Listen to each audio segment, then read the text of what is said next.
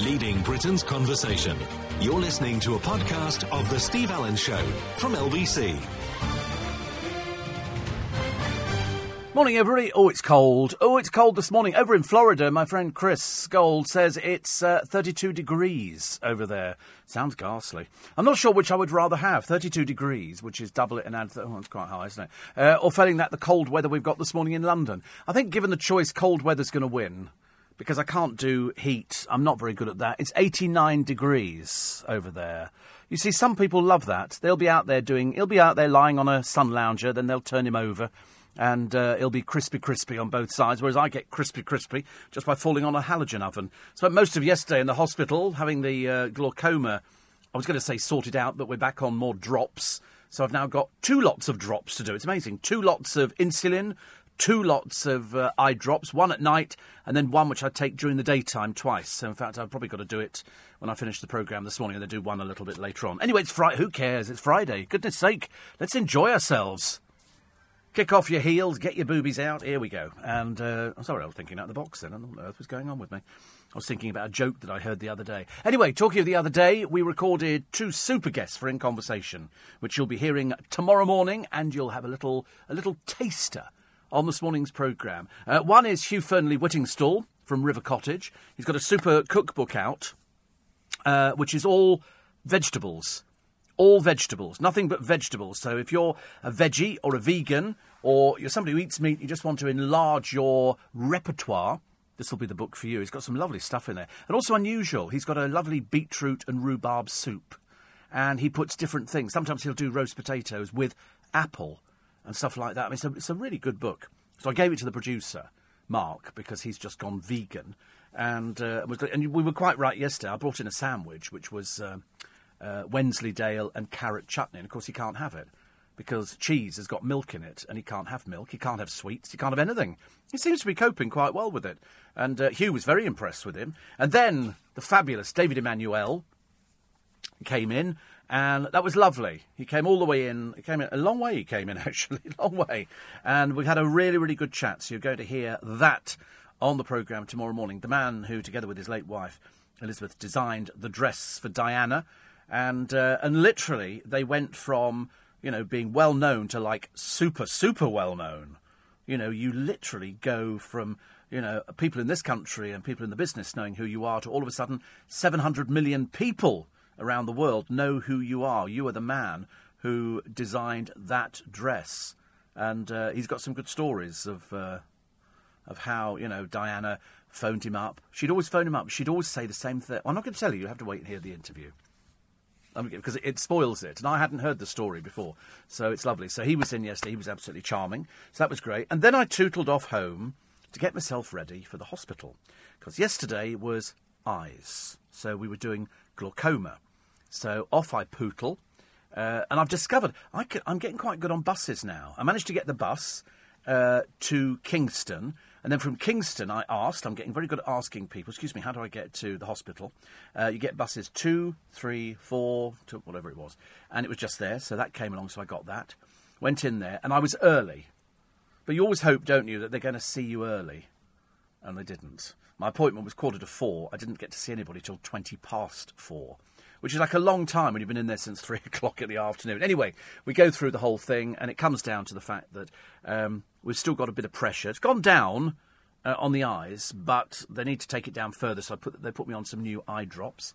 So I've got um, new eye drops. I've got nighttime eye drop, and then I've got daytime eye drops, which I take twice in the day. And these are called. Oh, I've got no idea actually, but it's it's a little tiny bottle. I mean, it's a tiny bottle. It's obviously very, very precious, this stuff. And hopefully that'll uh, sort it all out once and for all. And then by the time I got home, which was gone six o'clock, I had to go to bed. And I was looking forward to having my, my chowder soup. Had it, ch- and I've never got round to doing it. So I'll have to have it today. But today, of course, at 11 o'clock, it's bandage changing time. So off to the hospital again, and I've worked out how I can get there by bus. Because, I mean, cabs are so. I know they were talking about cabs with Darren overnight, but they're so expensive, cabs.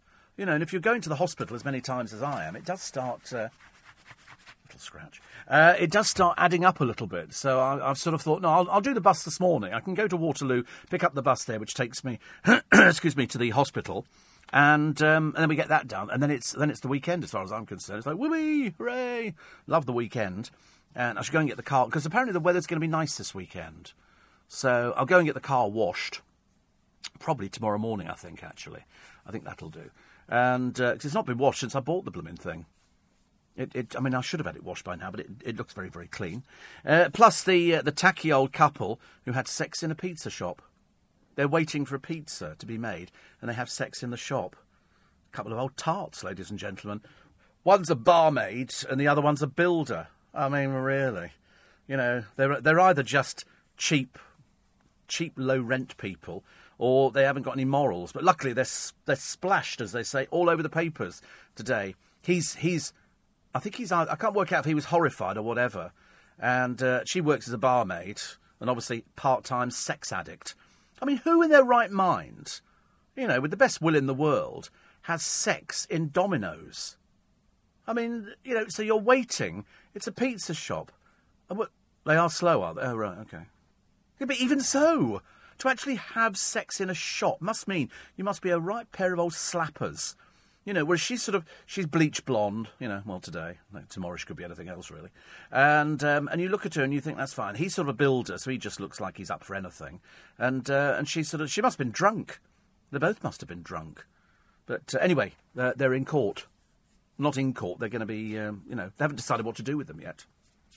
I don't know whether you find somebody like that. If that was Dubai, they'd have been in prison for the rest of their lives. That would be it.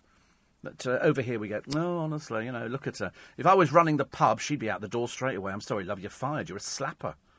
I mean, how ridiculous, really. The mother's going, is that you in the papers? Right, you're out the will straight away.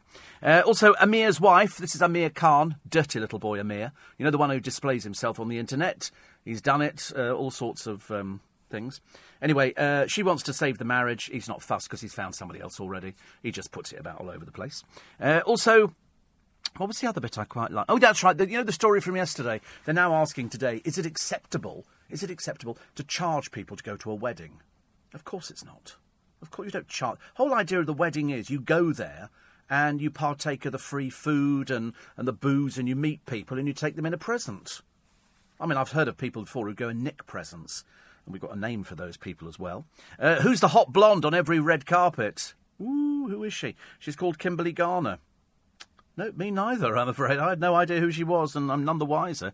Uh, also, Strictly Come Who, Ola and Dreary James Jordan give their verdicts. Who would give verdicts to a failure pair? Who would be remotely interested? They're not even on the programme. They don't want them. She was past her sell by, and he's just a nasty little piece of work. Uh, also, what was the other story that I quite liked? Oh, that's right. The um, oh, Teddy Taylor died at the age of uh, 80. I quite liked him. He was a bit of a personality. And William G. Stewart died as well, the man behind 15 to 1. He was 84. We, we, we tend to forget people get a little bit older. And um, shopper, oh yeah, oh, start dusting as well. Because the more exercise you do at home, the better it will be and you will live longer. That's what they say. I mean, all they're, all they're saying is do a bit of exercise. You know, I'm going to do some now. I'm going to pick up my cup and I'm going to put it to my mouth and go. I have to do that because it's hot. I don't want to burn the top of my uh, mouth at all. Uh, the city boss who says shopping, that's a woman's job. I love shopping. I must be a woman. I love going out shopping. I love walking around a supermarket. I haven't got as far as, you know, shopping trolley on wheels, but I mean, it can't be that far away, can it? And a ripped poster for an early Rolling Stones concert has just sold at auction for 13,000 quid, which means there must be none of them in existence. The immigration checks on your bank account, they're going to check, I think it's something like 13 million bank accounts. Uh, if they suspect that you're illegal, they will freeze your bank account and you will not get your money back at all. Because there must be loads of people. We found, we found a doctor in the papers today who owns that house where there's 34 Romanians sleeping on mattresses. And, uh, and they go, oh, I didn't know was going on about it. Of course you did. You're the landlord. You're the landlord. You must know about it. What? People turn up and all these mattresses just appear out of nowhere. Anyway, it turns out they've got lots of other businesses. But uh, doctors, if you please. No end to it, isn't there, really? And jellyfish. I was, we used to get a lot of jellyfish in Hong Kong. You, not as many as you get now. When you get a swarm of jellyfish, there can be millions in a in a swarm. I don't if they call it a swarm of jellyfish. You probably get them in Australia as well. That's why all the bloody Australians are over here.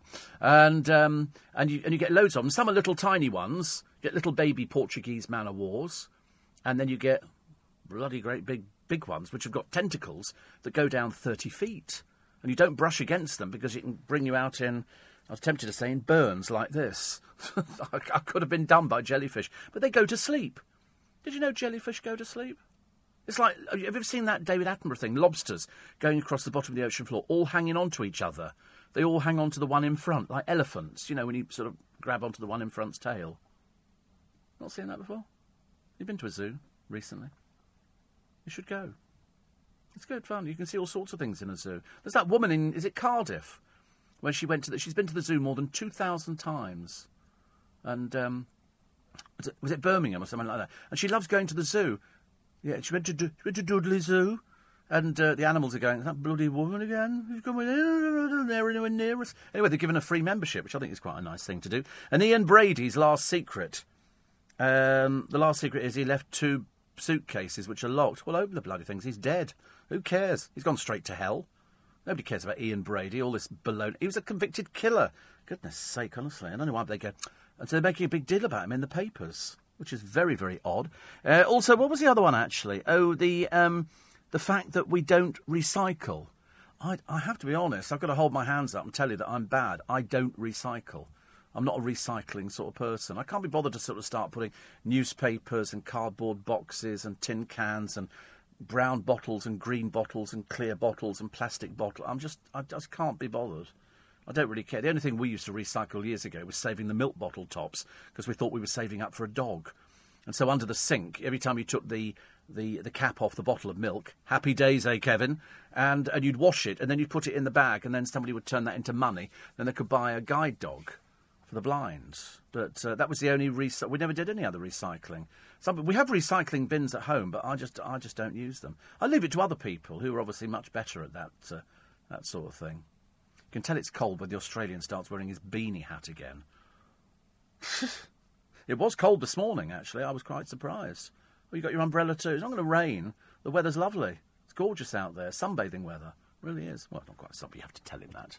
To him, this must be a nightmare over here.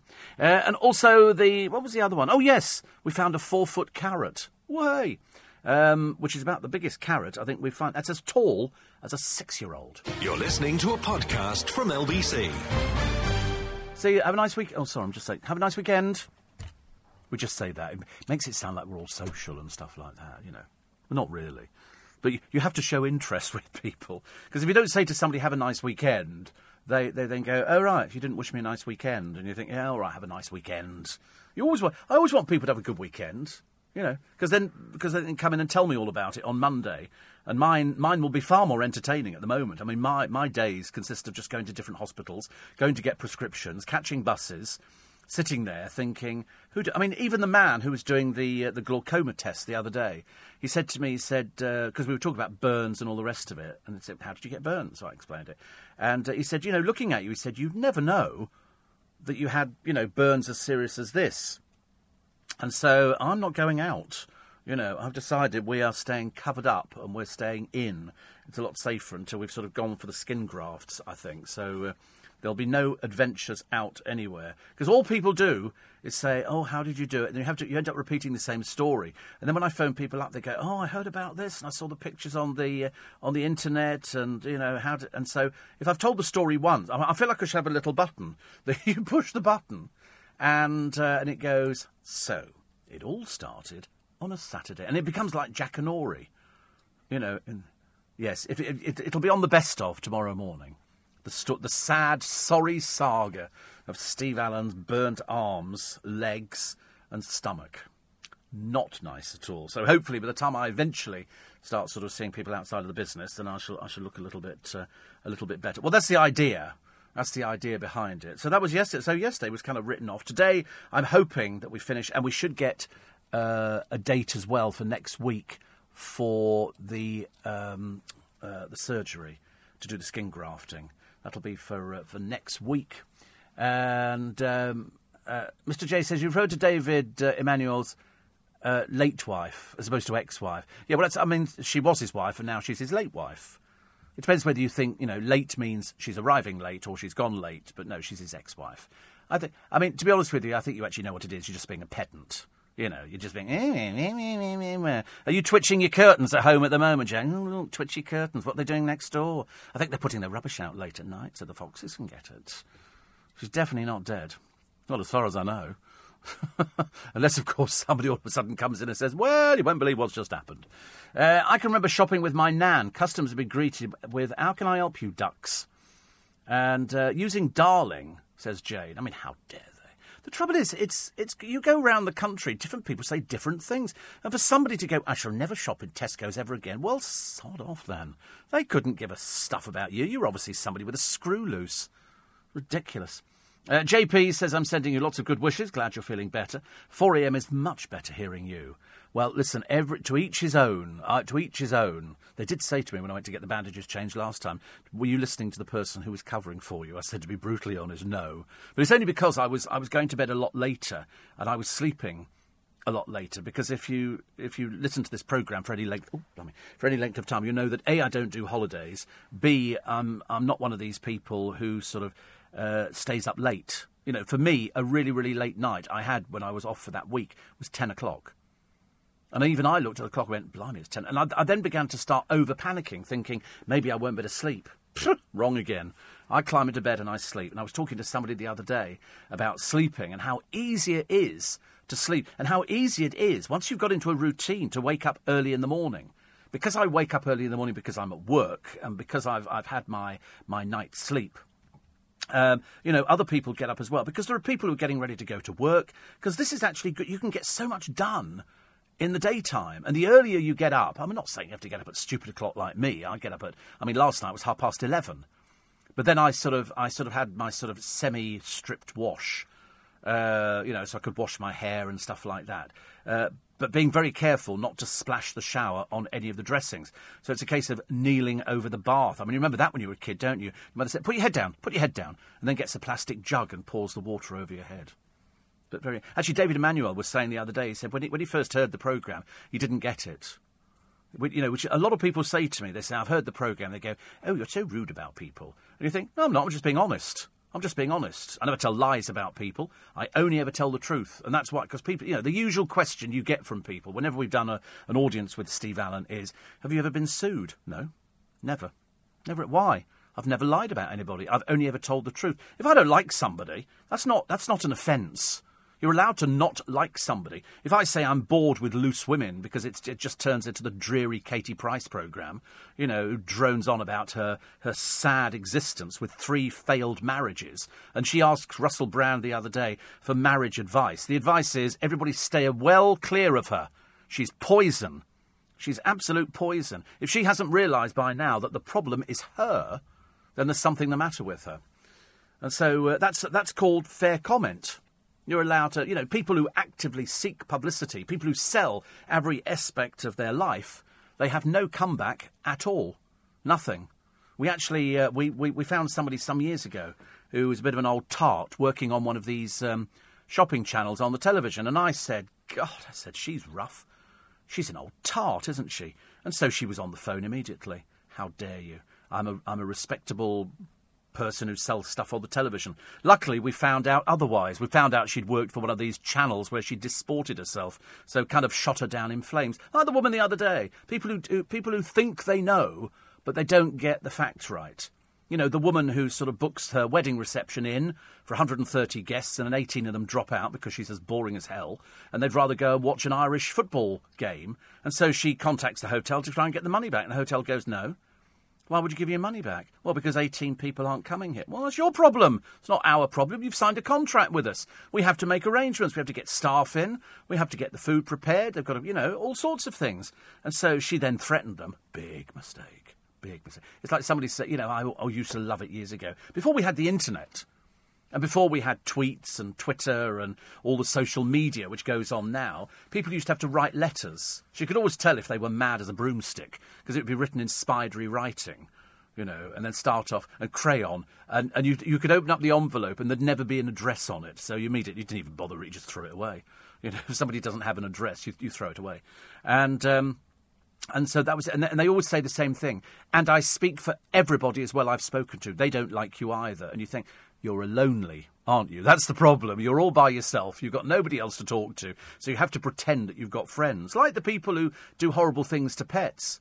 And we find them and we name and shame them on this programme. I won't have anybody who, who commits an act of cruelty, like that nasty old bag who threw a cat in a wheelie bin. You know, luckily she was caught on camera and uh, named and shamed. You know, the, the, you have to name and shame. Them. They, they've all got screws loose.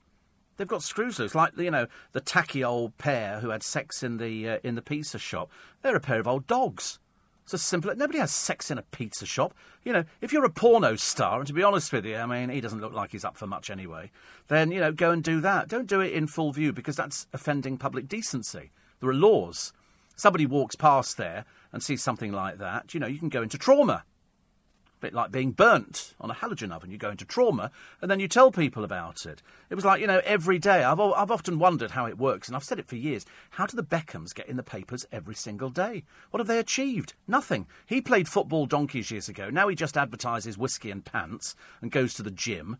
He's, and, and then he puts his butch face on, and we all know he's a bit of a bit of a wussy. And then she goes out in dark glow. She must have walked into more lampposts than anybody else. And they call her a designer.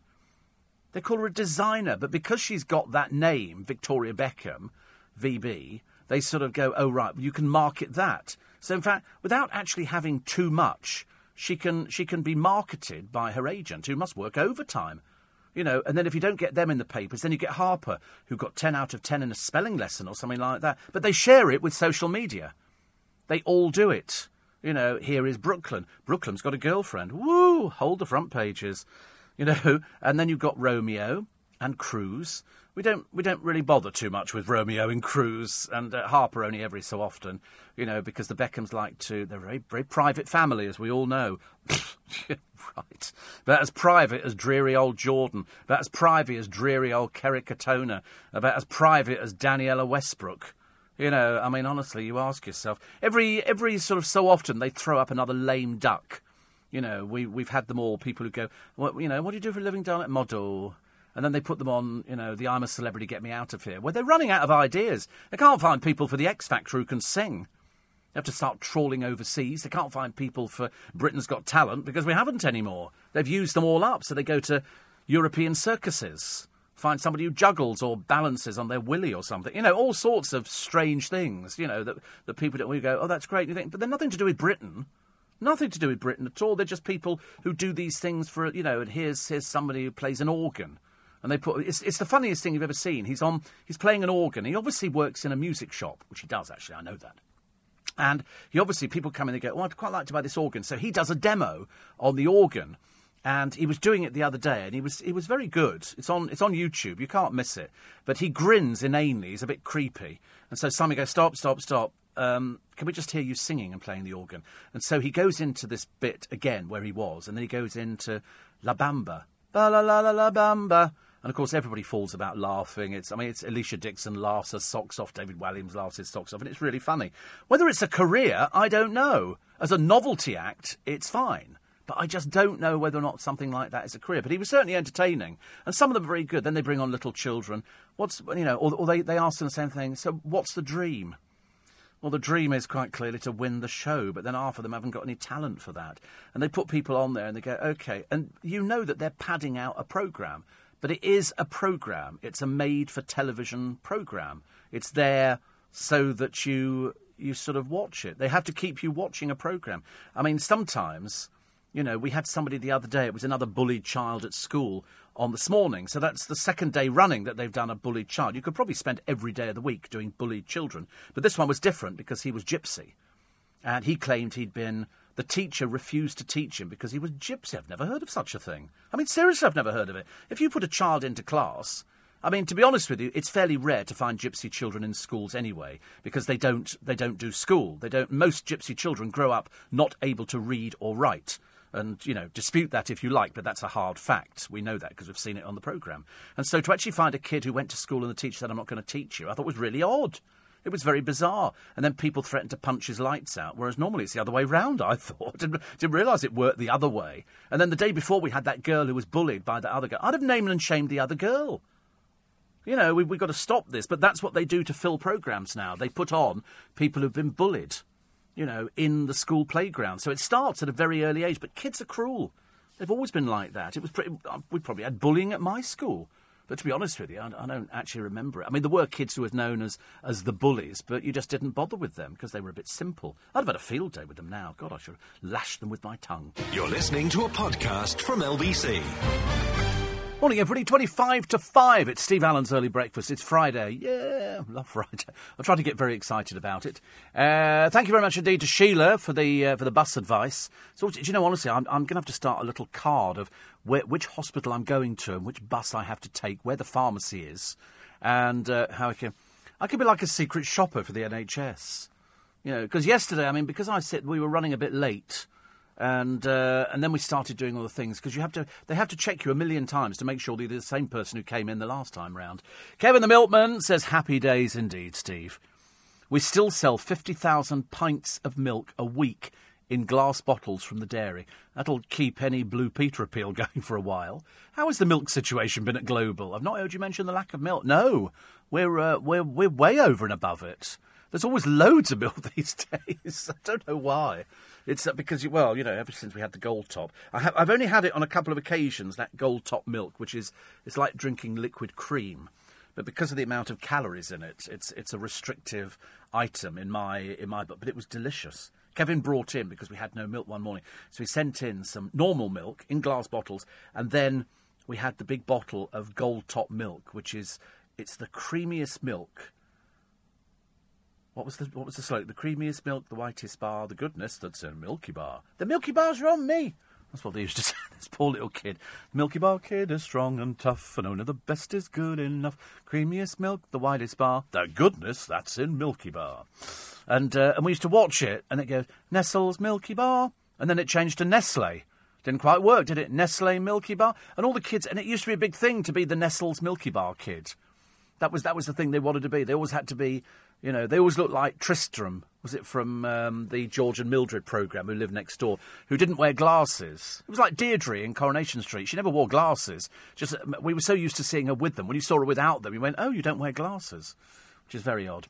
But uh, no, we're, we're doing very well, Kevin. Nice to know that you're uh, looking forward to the weekend, as indeed I hope you uh, all are. So we'll have a couple of little uh, clips a little bit later on uh, from In Conversation this week which is uh, which is I mean really really lovely actually. You're, you're, you're going to love both of them. They're really really good. Uh, Dell says, "Have you seen Noel Edmonds' new show? I don't like it. I don't like it. I tell you which bit I don't like.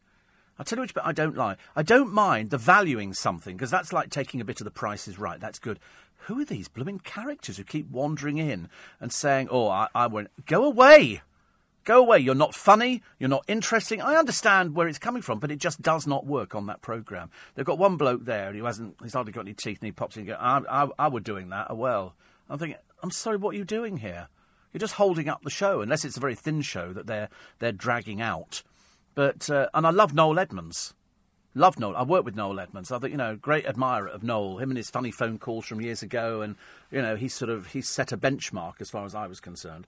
And I thought he was he was brilliant. You know, there are loads of people over the years that sort of that radio throws up in the nicest possible way, and uh, and they they become icons. People years ago in my day, it was Roger Scott, not because of his presentational skills, but because you wanted to sound like Roger Scott. It was all like that kind of it was that kind of doing. You tended to forget that was that was what he sounded like, and then people wanted to sound like Tony Blackburn, sensational, you know, and it was all it was that kind of thing. And then when I started in radio back in about 1970, frozen to death, I. Um, I didn't really have a, a, style, and somebody said to me, I remember somebody saying to me when they, they sort of did one of these, you know, listening back to the programme, and they said, Why don't you just be yourself? I went, hmm, I'm sure about that. Because I'd come from the world of, uh, of disc jockeying and clubs uh, in the days when I spoke and everybody else just mixed records. I wasn't very good at doing things like that. And so I spoke, it kind of covered up my inability to do anything else. And somebody said, just be yourself, because the more yourself you are on the radio, the more chance there is of actually getting an audience. I said, you reckon? They went, oh, yeah, yeah, definitely. Because then people identify with people and then they understand exactly where you're coming from. Whereas if you're sort of. And so if you listen to my very first LBC programme, which please God you never will, but I do have it on tape, it's the very first LBC Reports Midnight with Steve Allen, sounding Butch.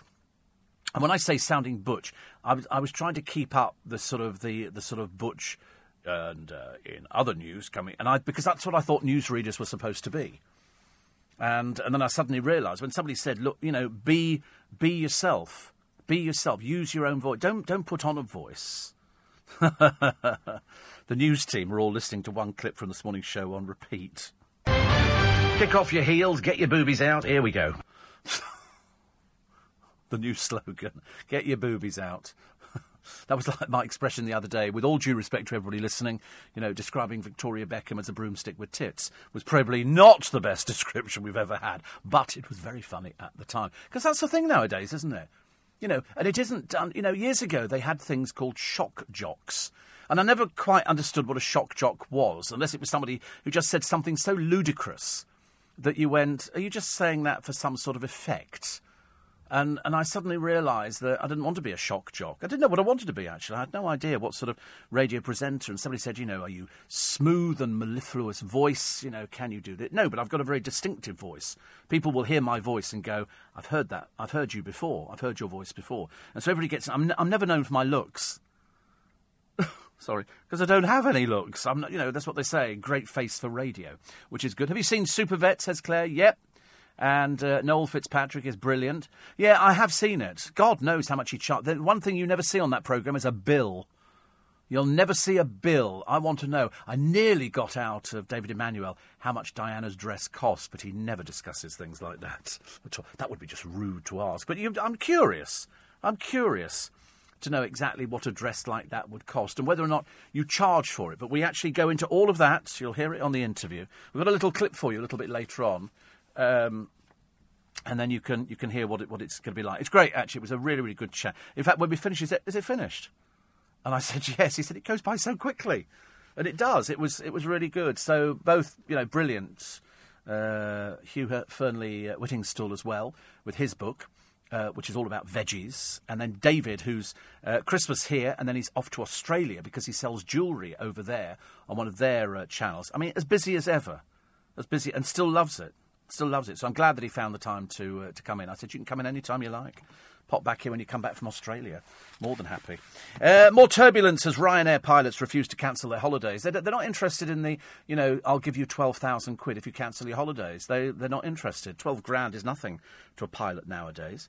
Uh, also, uh, there's a certain pub you can go into and you can gift free drinks to somebody. Provided you've got the pub's name and the table number, they can send free drinks. So this bloke or somebody put up on the internet where he was and could you send him a free drink? He got inundated with free drinks, people offering free drinks, which I thought was uh, was quite uh, quite nice. Also, um, is it ever acceptable to charge wedding guests? No, of course it's not. It's bad enough you have to take a blooming present because most people, by the time they get to the wedding, they've been shacked up for ages. They don't need anything. Years ago, people built up what they called, in my day, a bottom drawer. And you put, you know, you had a toaster and this. And so you had the basics of modern life. You know, we'd like a kettle, we'd like some glasses, we'd like. Now you look at somebody's wedding list, they go, Our wedding list is with Harrods. And you go, Well, it'll be staying there, won't it? And you phone up and you go, Is, is there anything inexpensive? Well, the towels have gone Okay, flannels. Do they need flannels? And it's all it's all those sort of things. People put down a wedding list, and so people then sort of tick it off. You know, I prefer to go and buy some. I bought people for a few on a few occasions. These it's um, a Swarovski um, picture frame. It's about 170 pounds, so it's quite an expensive gift. You know, you've got to know somebody really well for that. And um, what's the cheekiest gift? Nothing. I, I don't. I can't think of anything like that. I did buy somebody their honeymoon once.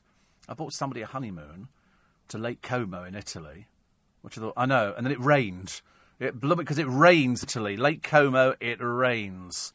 There's a certain season it rains. And just remember, the Italian rating for hotels is different from ours. So over there, a three star, over here will be a two star or a one star. It's, it's a very odd rating system. But uh, it rained in Lake Como. That's why people only go there for a short, short period of time. But it's very beautiful, as indeed the lakes are. But then I spoke to somebody the other day. Who did I speak to? Sandra? No, it wasn't Sandra.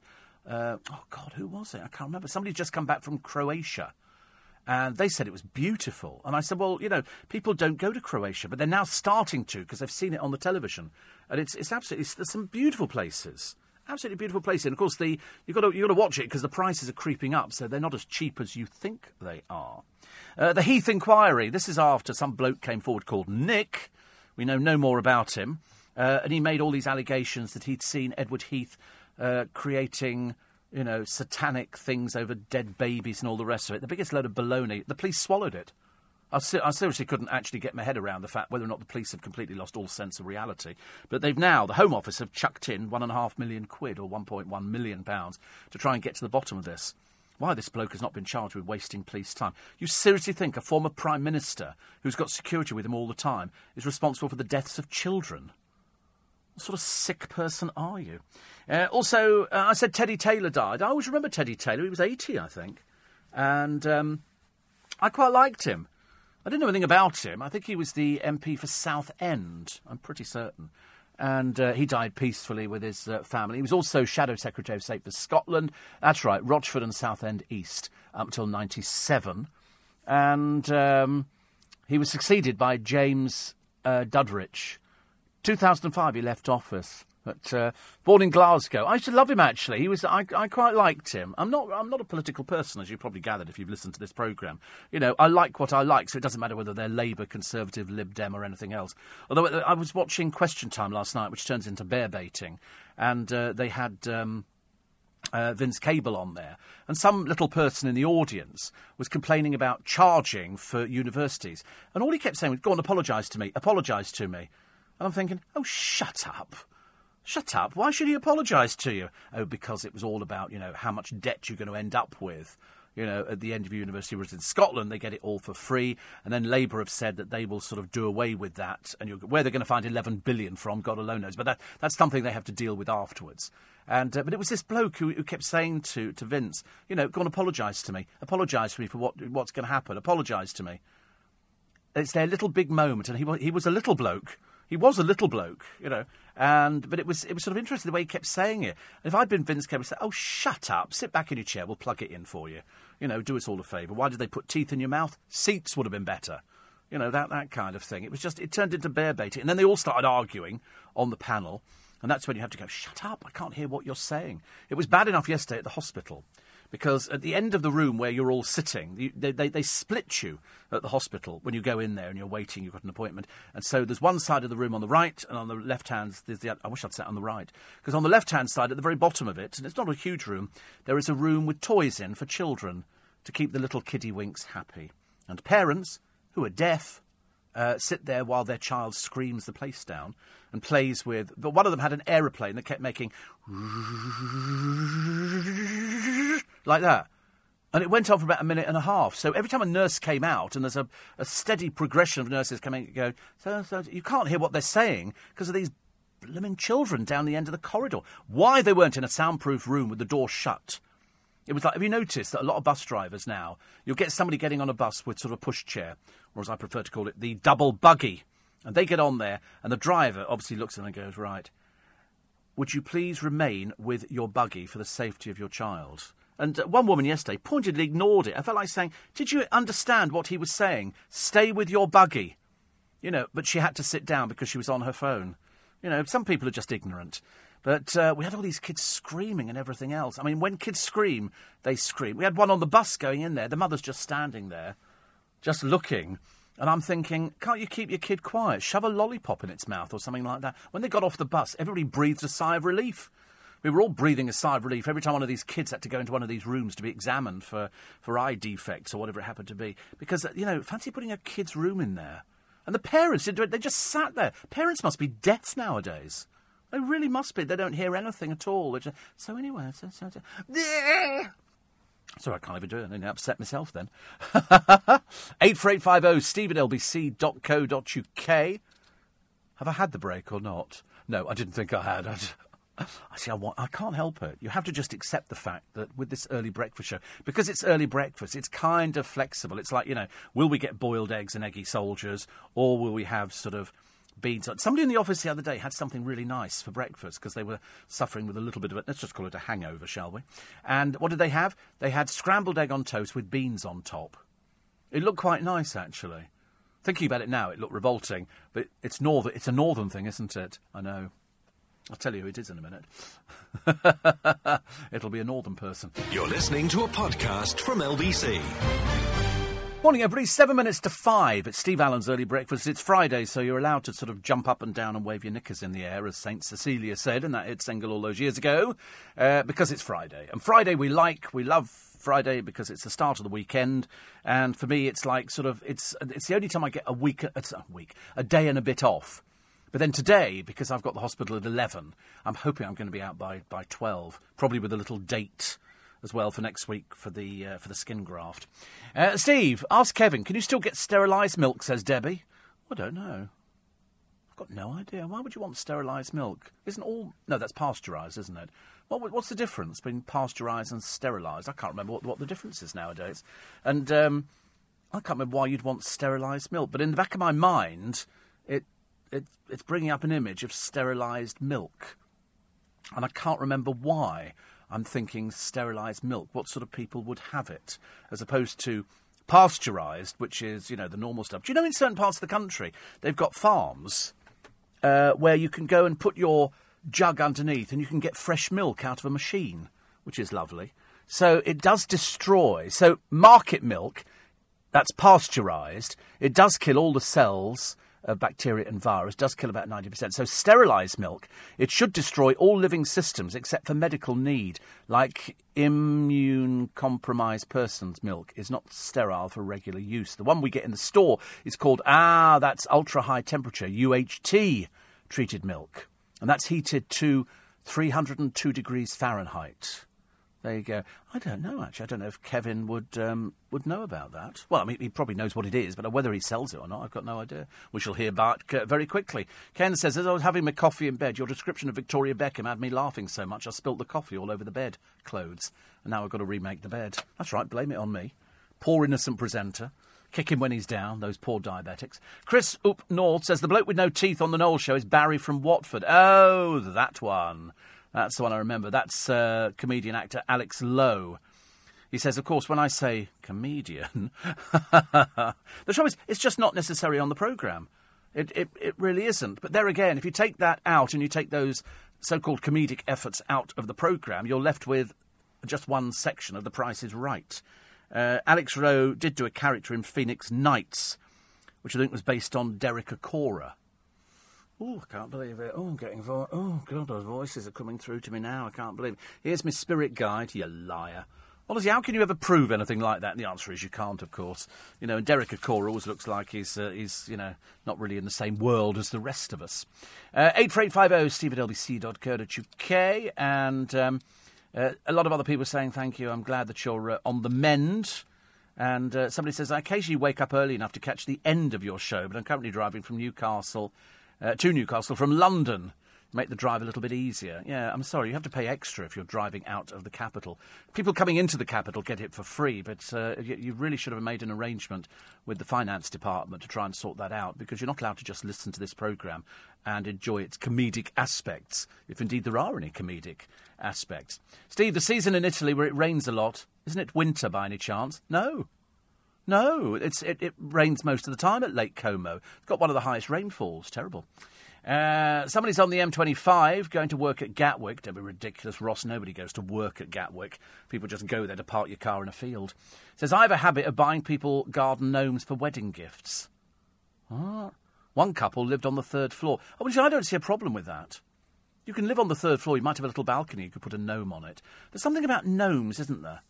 You know, years ago they were sort of they were quite. We we when we when we did a comp- when we did Five's Company, we had a couple on from Ireland, and he he dressed up as a toadstool. So his legs were the stalk, but he had fake legs over the top of the of the mushroom, and he sat there with a little green hat on. And they did him and his wife did a little dance, dressed as as gnomes. But he was so it was like Bernie Bernie Clifton with the with the emu kind of not the emu whatever it was I can't remember, and it was a similar thing, and he did it with with a toadstool and his legs were the central bit, and then he was. It looked as though he was sitting on top of it with these fake legs over the side, and they did hi diddly dee. a gnome's life for me, something like it was something like that. We, we did have security on. They came on a few times actually. I don't know why. Somebody says, "When, when do you sleep?" Well, generally when I'm, when I'm in bed.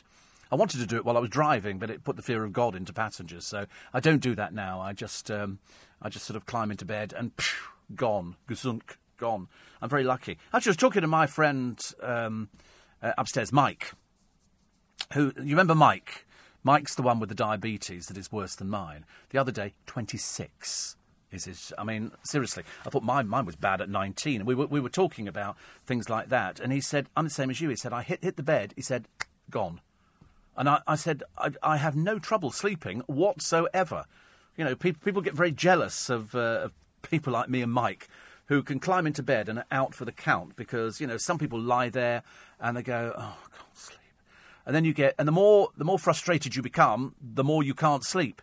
Whereas me, I don't think I've ever, ever climbed into bed and lay there going, I'm just never going to sleep. I think that's when you get overtired. Producer was awake till 1 p.m. yesterday, got home at 8. 9, 10, 11, 12. Five hours later, still lying there. Perhaps you need to go and get some sleeping tablets from the uh, from from from the doctor. Sorry. Downstairs. But the trouble is with sleeping tablets. If you're going to get, I had them when I uh, because you work night. It'd be good because once you got into the habit of sleeping, then you'll be you'll be fine. I promise you. But uh, you don't want to rely on sleeping tablets for the rest of your life. That would be very. So I used to take. I used to think if, if you had a sleeping tablet, they were little blue tablets. I thought, and they gave you eight hours. You take it. I could feel myself going. Now, I mean, I haven't had a sleeping tablet in hundreds of years. But I thought if you then took half a sleeping tablet, you got four hours. How dumb was I? Uh, David Emmanuel says, Good morning. Fabulous time with you yesterday. I think we could still be chatting now. In conversation, we could. It was it finished far too quickly, didn't it? I mean, it was it was really really good. So what we'll do this morning, we've got a little taster, only about a minute or so, of David Emmanuel talking about all sorts of things. We talk about couture, we talk about dresses, reality shows, the famous clients that he's dressed, and he has dressed some really, really famous people, really famous people. But we never talk money. But he has a, a show, as you know, which is out on the television at the moment, which is looking at brides. Oh God, is that the time already? I completely forgot about that. So we have to take a short break for the uh, for the news at uh, five o'clock. And so uh, the other side of that we'll take more of your texts and emails. So to move away from you, David. How rude! How rude! uh, we'll talk about the uh, the strangers treating that lad to all his free drinks.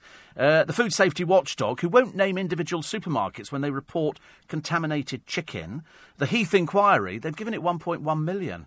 I've never heard such a load of baloney on my, my entire life. The Ryanair pilots refusing to cancel their holidays, and uh, the shoppers You'll have to pay more for orange juice after the hurricane. And why is the catwalk suddenly full of celebrity offspring? Everywhere you go, celebrity offspring. And they're not all attractive. We name and shame. You're listening to a podcast from LBC. Morning, everybody. Four minutes past five. It's Friday, the 22nd of September 2017. It's Steve Allen's early breakfast. And uh, at least we've reached the weekend. I mean, the exciting, exciting time for me is having the bandages changed again. Poor old David Emmanuel and everybody else. I had to keep explaining to people, uh, especially to Hugh Fearnley Whittingstall, who didn't know about the burning sensation, so I was telling him about that. Actually, it's coming along quite nicely, as they say. I'm, I'm sort of toasty, toasty. Kevin says, We still sell, sell sterilised milk, nowhere near as much as we used to. It's not produced in England anymore. Ours comes from Germany. It was the original UHT milk, boiled in the bottle to kill off the bacteria, and has a very unique taste to it. Uh, some apparently. Wait a minute. Some. Oh, I cannot get there. Some pensioners still use it, harking back to a time when people didn't have fridges to store fresh milk in. Good for making custard, he says. So is it is UHT long life milk? Is that what it is? I'm assuming that's what it is. Debbie says my other half, uh, Paul, used to love the taste of sterilised milk. Ah, right. Jill in Glasgow says Sainsbury's sell sterilised milk. And uh, love you. Uh, and William says, uh, save the pretense. We love you, and your show is full of comedic satisfaction. Keep up the good comedic satisfaction. I don't even know what comedic satisfaction is. I'm just a humble radio presenter.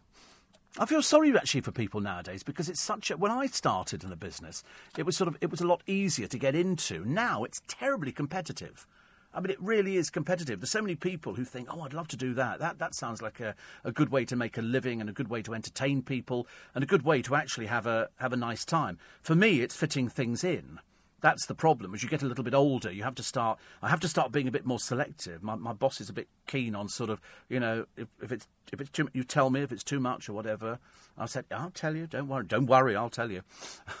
so you know, you have to sort of look after people now. You have to you have to treasure people more because so many people want to come into the business and so few make it. I don't know what the what the sort of statistics are, but I, I know that for every one person who's employed, there's about 10 people chasing a job in radio. Some make it, some people don't make it.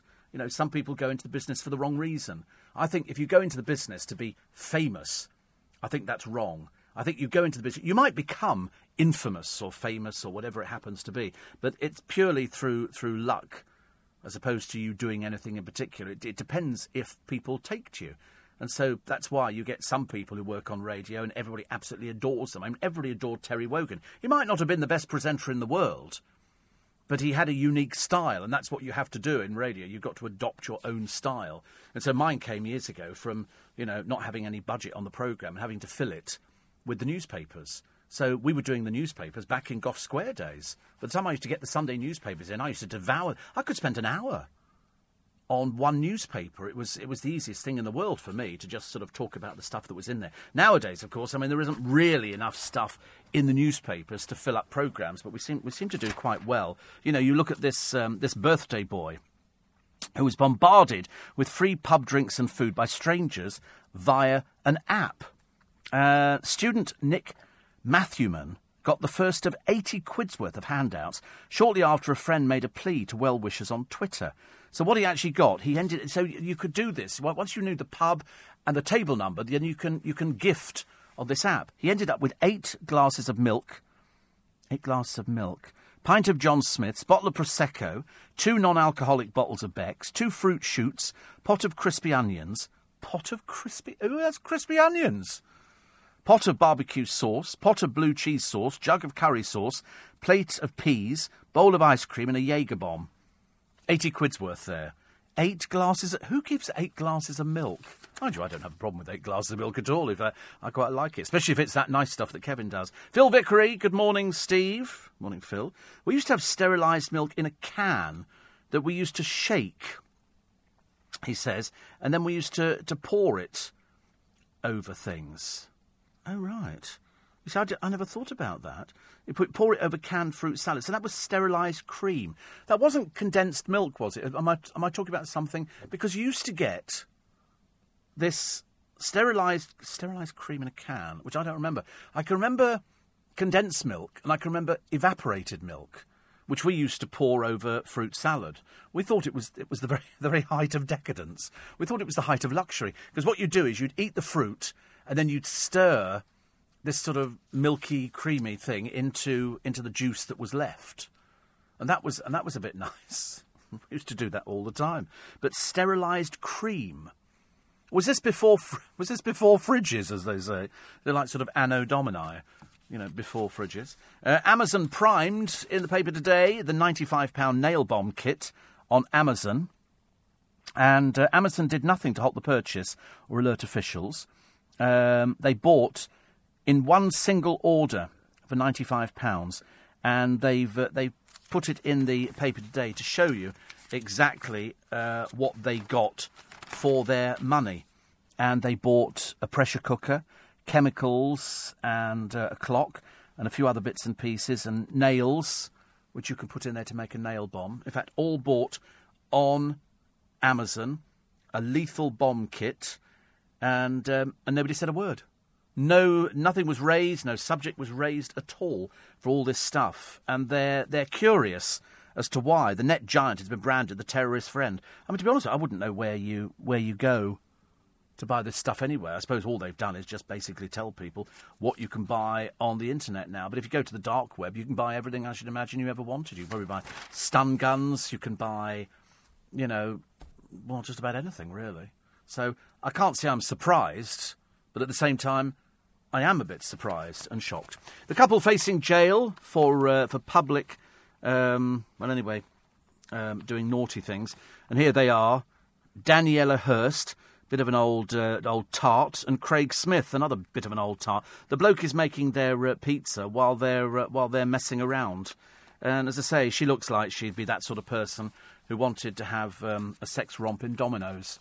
I mean, to be honest with you, he's uh, uh, Hurst said afterwards, "I'm fuming." She thinks so too. Pair of old tarts, actually. I don't know why. I mean, I'd bar you from every Domino's under the sun, she should have lost her job straight away. I think they were going for thick crust pizza. I can't remember which one they were going for, but either way, I'm sure they got what they wanted, especially with a bit of extra topping, hot and spicy. Take her away and uh, and also uh, stuffed thrust. I think you'll find that uh, all of that was contained there. There's some woman whose goldfish has grown beyond all belief. And yeah, they, they, they might have got the garlic bread. Unfortunately, I didn't get the garlic bread, but you know, all to do with part of my weight loss programme. Uh, the girl of 10 who's found and landed the UK's biggest goldfish at £5 4 ounces. Um, it was dumped in a lake. It obviously out- outgrew its fishbowl by many, many times. And so she, she landed it. Her dad says we were smiling from ear to ear. I mean, it's a huge. It looks like it's something you'd find in an outdoor pool because you know that if you have a goldfish and you put it in an outdoor pool, they grow to the size of the pool. When I say they grow to the size, I mean quite clearly not six foot by four foot, but they grow in proportion to the pool that they're in. If you keep them in a bowl, they'll stay that same small size. We had them in an outside. Ours grew enormous until they were taken by the heron. Remember, I told you I walked out one morning, and there is the heron, this grey thing with the piercing eyes. It had spread its wings over our pond so it could see exactly where they were and just ate the lot. It must have thought it was like Cordon Bleu Day because it devoured everything. Uh, the packed semi exclusive, here they are. Here they are, the migrants' house, the Romanians packed in there. I think there was something like 30 of them, 35. And here is the doctor's house, the family's one and a half million pound pad. And uh, these Romanian men, eight to a room in slum conditions. Neighbours claim the tenants each pay 250 quid a month for a mattress on the floor. That would net the landlords, who are the Hathi family, £105,000 a year in rent. Hope they're paying tax. They live in a six bedroom house three miles away. Brent Council raided the rented property following complaints. And in fact, to actually get more people in, they put up a gazebo in the garden. Apparently, they said they came on a bus from Romania. They're labourers who head to the local retail park very early to get work. The Hathi family could face a fine and criminal record if taken to court. Quite clearly, they're not very pleasant when you cram 35 people in. They've got various other businesses. They're always bragging on the internet about what they've got. Not after this, I shouldn't think. This brings shame on them completely. Orange juice. Do you know, I can't remember the last time I drank orange juice. I used to drink orange juice all the time. All the time. Before I was diabetic. Before I knew I was diabetic. And I used to love it. Ice cold. And I'll tell you which one it was. It was that one that had fruit bits in it. And it was delicious. Ice cold from the fridge. And it was just, ugh. And I can remember going to, uh, to my neighbour Chris and Sharon's wedding. And uh, I was getting very hot. So I didn't know I was diabetic. I had orange juice, which of course made me worse. And I was sweating profusely. Although if you watch the, the, the video back, I don't look as though I'm sweating profusely. I look quite good, actually. And, um, and it, it was really interesting. But now orange juice, I've not had it for years. I've never, I haven't bought orange juice in about 15 years. I haven't drunk orange juice. Which is a shame, really, because I used to love a glass of orange juice. I can't have that, and I can't have grapefruit juice either. Very bad. So many things we're not supposed to have, Mike. Poor old Mike and me. We just, uh, and loads of other diabetics listening to this programme, many of whom write in and go, So, what are you eating at the moment? And I go, Well, I'm eating, you know, normal stuff, just for certain things that are off limits. You know, I will have some Kentucky Fried Chicken at some point, but literally about once every four months, five months. So it's, you know, nothing on a regular basis. And, you know, the other day I had an apple turnover, which is just sort of like, sort of pastry, like a, a sort of pastry kind of thing, uh, very thin with, um, with some apple in there and some cream, and it was delicious. And I didn't feel ill afterwards. I thought I would have done. Normally I can tell if I've had the wrong thing. You know, it, it reacts with me quite, quite badly. You're listening to a podcast from LBC. Morning, everybody. Sheila says Steve, sterilised milk used to come in a long, thin bottle with like a beer bottle top, and it tasted like carnation milk. Don't say it anymore, though. I liked it, but my mum wouldn't have it. Yes, I mean, I vaguely remember as well one of these beer bottle tops on something like that. But I mean, I, I couldn't tell you what it tasted like. Is this the, so? Sterilised is UHT, which is ultra heat treated, which goes up to 300 degrees or whatever it is. And people had it because it was what we called long life milk. So, in other words, if you were a poor student, you couldn't afford milk to keep going out of date, you would buy long life milk and it would last for what seemed like ages. You could use it in Nigella's recipe. She's got some great new recipes out. Wow, has she got some. Re- Listen, take Steve Allen's word for it. She is doing a recipe. Come closer. Come closer. She's doing one this time round. She's got three in there that I'm loving, really loving. One of them is. You might not have heard of this before because uh, it's it's sort of it's it's the kind of thing you might have heard of it. Whether or not you've actually put it together, I don't know. It's called well, this is one of Nigella's recipes: mashed potato. Have you heard of such a thing? Have you heard of what, what it is? It's it's the a, a potato, uh, very nice uh, potato, and and then you you peel it. And as I say, it's probably too complicated for most of you, but you peel it and then you boil it after you cut it into pieces, and then you take it off the boil and you drain the hot water away, and then you mash it, and it becomes mashed potato. And then, and if you're feeling really good, you get a fork, and you fork you put some salt and pepper in there, and you put some butter, like loads of butter. Or if you're like me, you cut out the middleman. You cut out the potato, and you actually go and buy instant mashed potato, which comes in either powder or it comes in little sort of granule type things, which look like little sort of rocks. And you pour hot water on the top, and, then you just you mash it again and you put butter in there. Or if you really want to add a little bit of superiority, a little bit of mayonnaise through it is lovely. And if you put some grated cheese over the top, it's yummy, yummy. That's one of her, her super. I, I, added the grated cheese. That was my own creation. I mean, I'm sorry, hold my hands up. There will be a Steve Allen cookbook out by Christmas. But the other thing is that she's come up with, and you, you'll never work this one out in a million years. Where she, I mean, this woman is imaginative. Cheese, okay, you know, you know, you go into a shop and you buy buy some cheese, ham as well, and and you put it between two bits of bread. It's sheer genius, and it's called a toasty. And she's done a ham and cheese toasty, one of her, her new super recipes. I mean, Lord above. My friend says two pints of fresh and a pint of Stera. Pale blue milk tokens for the Stera and white for the fresh from the co op. What was the slogan? It's all at the co op now. I used to love those adverts, those, those jingles that went with all the adverts. You know, they were fantastic. You'll wonder where the yellow went when you brush your teeth with Pepsodent. We used to do the same one. You'll wonder where your mouth has gone when you brush your teeth with an atom bomb. And, uh, and so, so used to go on. But all those things, all those different adverts on the television. But we loved it best in the cinema with Pearl and Dean. And then you'd get sort of... There used to be a lovely advert for Gordon's Gin, and it involved a big, tall glass, ice cubes, clear ice cubes. I mean, how you make clear ice cubes, I've got no idea, but clear ice cubes. And, and then the gin over the top with them. Oh, it was brilliantly done. Absolutely brilliant. And now it's HD, it's even better. But I've not been to the cinema in ages. Unfortunately for me, cinemas are like a death trap. I fall asleep. My best friend will tell you. He will tell you that I'm known for falling asleep in cinemas. I'm, i mean, I really am bad. If ever I go with Charlie Girling, I, I, do. Although I did fall asleep last time, actually. I, only fall asleep for sort of a brief minute or so, and, and nobody. And I thought, think because you always wake up, don't you? Especially if you fall asleep on the train, and you think, "What if I was snoring? What if anybody's not?" Or feeling that worse, you're up against the window, you're kind of stuck to it, and you've dribbled at the same. Oh dear! I mean, that is your. You, and you and you try you, you try and pretend you've been awake all the time. So you sort of oh yeah. And you don't actually open your eyes. You just sort of carry on as if your eyes are open. It never works. I'm sure everybody looks at me going, "He's been asleep." So I try not to fall asleep on the uh, on the trains anymore. It's way too embarrassing. Uh, uh, the Moors murderer Ian Brady. I don't know why we're even bothering, bothering with this piece of pond life. He apparently secretly ate food while he was on hunger strike. He was being through, uh, fed through a nasal tube, but would often accept full meals from some staff. Of course he would. He was a convicted murderer. He used to sort of make up stories about how he'd be allowed out of prison. He'd just make up, you know, oh, I, I know where one of the victims is buried. He didn't know anything at all. he was just uh, convicted, but we should have hanged him. It would have been a lot easier. Don't know why we bothered keeping him for all those years. Him and her both should have been hanged by the neck until very, very, very dead.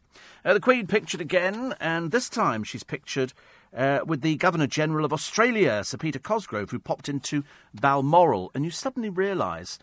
In fact, the, there's a lovely picture on her. Um, her sitting room wall, and it is a, a, picture, I think it's a photograph actually, of Queen Victoria with her gilly, uh, John Brown, who apparently Queen Victoria had a bit of a thing about. Mind you, Queen Victoria had a thing about lots of men. She obviously went for a particular type, didn't she? John Brown was one of them, and I love the film with uh, with uh, with Billy Connolly in. I thought that was that was absolutely brilliant. He was just perfect, absolutely perfect. And uh, and then we liked her with Abdul as well. She was obviously a bit of a goer, Queen Victoria, wasn't she? You know, for a little short, fat, ugly woman who wasn't, you know, particularly interesting in any way, shape, or form. It was, uh, it was quite a life, actually. But uh, this is the latest look inside the Scottish royal castle. Uh, this is yes, the, the Sun showed you yesterday how the decor had barely changed in 40 years. They don't waste money. She does not waste money. Other people, you know, pseudo rich people, or people who are rich. Although the woman who um, uh, was behind L'Oreal died the other day. She was apparently one of the richest women in the world. She was 95, 93, something like that. She was worth 40 billion. 40 billion. She'd been a recluse for some years. There was a bit of a, a, court case in America where, because she had dementia, the family were trying to take away things from her. But uh, she was quite, quite formidable. But uh, she died the other day, uh, together with uh, the game show presenter and that's William G. Stewart. He was 84. We just love 15 to 1 because it was what they call an intelligent quiz. Nowadays, we have quizzes on there, and I can't believe that some people don't even know the answers to them because even I know the answers. I, I know that one. It's like on the chase. You hear the answer coming up, and they go, Oh, I think I'll. And you think, No, it's wrong. It's wrong. Why do you not know this? You're supposed to be an adult. But 15 to 1 was very good. And William G. Stewart uh, was the man behind it. He had a very short illness uh, but he did present it from 1988 to 2003. He also worked as a producer and director, including Family Fortunes, The Price is Right, and uh, Bless This House. Uh, he died surrounded by his family the other day at the age of 84. So I always liked him, actually. I got a letter from him once, many, many, many years ago, many, many years ago, uh, when he was sort of coming in early, because I get lots of people who come in early to work which is actually which is actually quite nice actually. Uh, also, now why did I save this? Oh, that's right, a railway security guard. Oh my goodness me, there's so many crooked people out there, and this is one here. Uh, this railway station security guard stole a drunk passenger's wallet. I know you can't believe it, can you? And took 640 quid from his accounts. Helen Adu, who's 50, was asked by the man to help him buy a ticket and gave her his bank card and PIN. But after getting his ticket, she kept his cards and even closed Ockendon Station in Essex for 15 minutes so she could make cash withdrawals. What a crook! What a crook! By the time the victim realised his cards were missing and cancelled them, Adu had made a dozen withdrawals and topped up her Oyster travel card. She comes from Dagenham in East London. She admitted the fraud and theft. Basildon JPs gave her 150 hours of unpaid work and 20 days of rehabilitation. What? No hanging? Oh, my goodness sake! Unbelievable. What a crook. She's also got to refund the victim in full. Helen Adu, watch her. She's a tea leaf. She steals. That is, that's somebody who's in a position of trust. That's like if I found a wallet in here. Actually, I'm going to be totally honest and tell you something now that it's going to shock you. It's going to shock you. I'm, I haven't, I haven't told people this before this morning. As I was going out to get my last cup of coffee, there was a pound coin behind the chair. It's in my pocket. I got it. I got it. Was it yours? Yeah, well, prove it. Prove it. Because I've written my name on it already. and I, and I, it was a pound coin, and I'm assuming it's mine because I do have a lot of pound coins. But I tell you what, I discovered the other day, I've discovered some of these old pound coins. So old, I always have money on me. Not like some people round here who don't have money. I've always got money on me. And it's I've got some of these old pound coins. I've got to get rid of them today. Because we're getting ever closer. But no, I found it on the floor and I thought, I'm having that. Because it must be mine. I must have at some point put my hand in my pocket and, and pulled out, you know, something to clean my glasses or something like that. And, I, and I'm, I'm being quite honest with you, because there's no point in lying to you. You know, I've got to be honest. And I would probably do the same if I found some money on the street. If I found a tenner on the street, I would probably keep it. You know, if I've if, if, three weeks to get rid of the pound coins, then you can take them into the bank, can't you? But I mean, who the heck wants to go into the bank with? So I've got a pound coin here. Go away. But uh, I'm not sure if I've actually got any in my pocket at the moment. I've got this sneaking feeling I probably have. I found some at home. Huh? There you go. One, two, three. Oh my God, we've definitely got to get four. Who's giving me these blooming pound coins? Somebody's giving me these pound coins. I've got four in my. They've got to go. I'm going to use those today for so- for something. I don't know what. Don't change any more of the currency, please. I keep getting the tenners now. I love the tenners, but four of these pound coins. They've got to go. Three weeks to get rid of them. Today they're going. They go. No, not for you. But I found one on the floor, so I'm a pound up on the deal. Yes. Result. You're listening to a podcast from LBC. Just the one. Nice to be company. Welcome along. It's Steve Allen's early breakfast on LBC. It's Friday. It's 25 minutes to 6. This is where the world comes out to play every morning between 4 and 7. We are the Spike.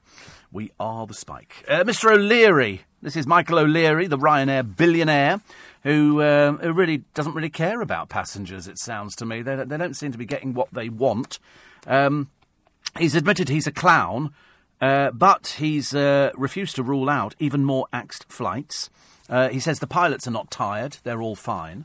I mean, perhaps he's just, perhaps he's just not in the real world. Perhaps he's sort of become so arrogant that he thinks that Ryanair can get away with it, and and he's probably right. Actually, they probably can get away with it. It's a budget airline. They don't. It's a no. No. They call it. They don't call it budget, do they? They call it no frills airlines. So if you get on there, you know, it is a case of you've got to pay for this, you've got to pay for that, which I don't have a problem with. If something's getting you from here to there and it's cheap, if he decides to cancel it, that's his business. Although there's going to be compensation left, right, and centre, they reckon anywhere between 15 and 25 million they'll have to pay out. But I mean, I don't, they don't seem to be that bothered about it. He's also claimed yesterday he's going to recruit another 125 pilots. Uh, where they're coming from, I don't know. I don't know how fast they can process pilot. Are there that many pilots on standby at the moment waiting to be called to go and work for Ryanair, or do they want to go and work for Big Boys Airlines? Because I'm not sure what the what the money would be, the difference between working for Ryanair or difference between working for say BA or any of the big Qatar. There are reports they they're losing pilots to to Norwegian Air. Good lord. So they pay more. I mean, I don't know what an average pilot would earn. 100 and something? 120, 130? I would think, to be a pilot. Plus, you get all the concessions, and then you get so many holidays. But if they can afford to turn down 12 grand to give up the holiday, I could turn down. I'd, I'd, I'd, like to be offered turning down the holiday for 12 grand, but as I'm already, it doesn't make any difference to me. If I, if I take the holiday, I can take the holiday. If I don't take the holiday, I don't take the holiday. And I'm not a holiday person. But they've turned down 12 grand. They'd rather have holidays. Because it, it must be tiring, even though planes fly themselves. They just need to sit there, push a few buttons, and the thing will sort of take off. Apparently, Ryanair pilots are paid highly, says Warren. I should, I mean, but I don't know what a pilot would earn. I mean, they aren't going to be earning something like 300,000. They do work, he says, max hours. Warren would know, but he doesn't work for, for Ryan. He works for uh, one of the other ones doing the upper class. Sit there. I'm first class. Sit wherever you like. Sit wherever you want. Champagne? Caviar? What would you like? Actually, I must be the only person. First, first class to be wasted. 100 grand. Oh, right, 100 grand. And they don't have a fixed base, says Warren, so they can be put anywhere in Europe.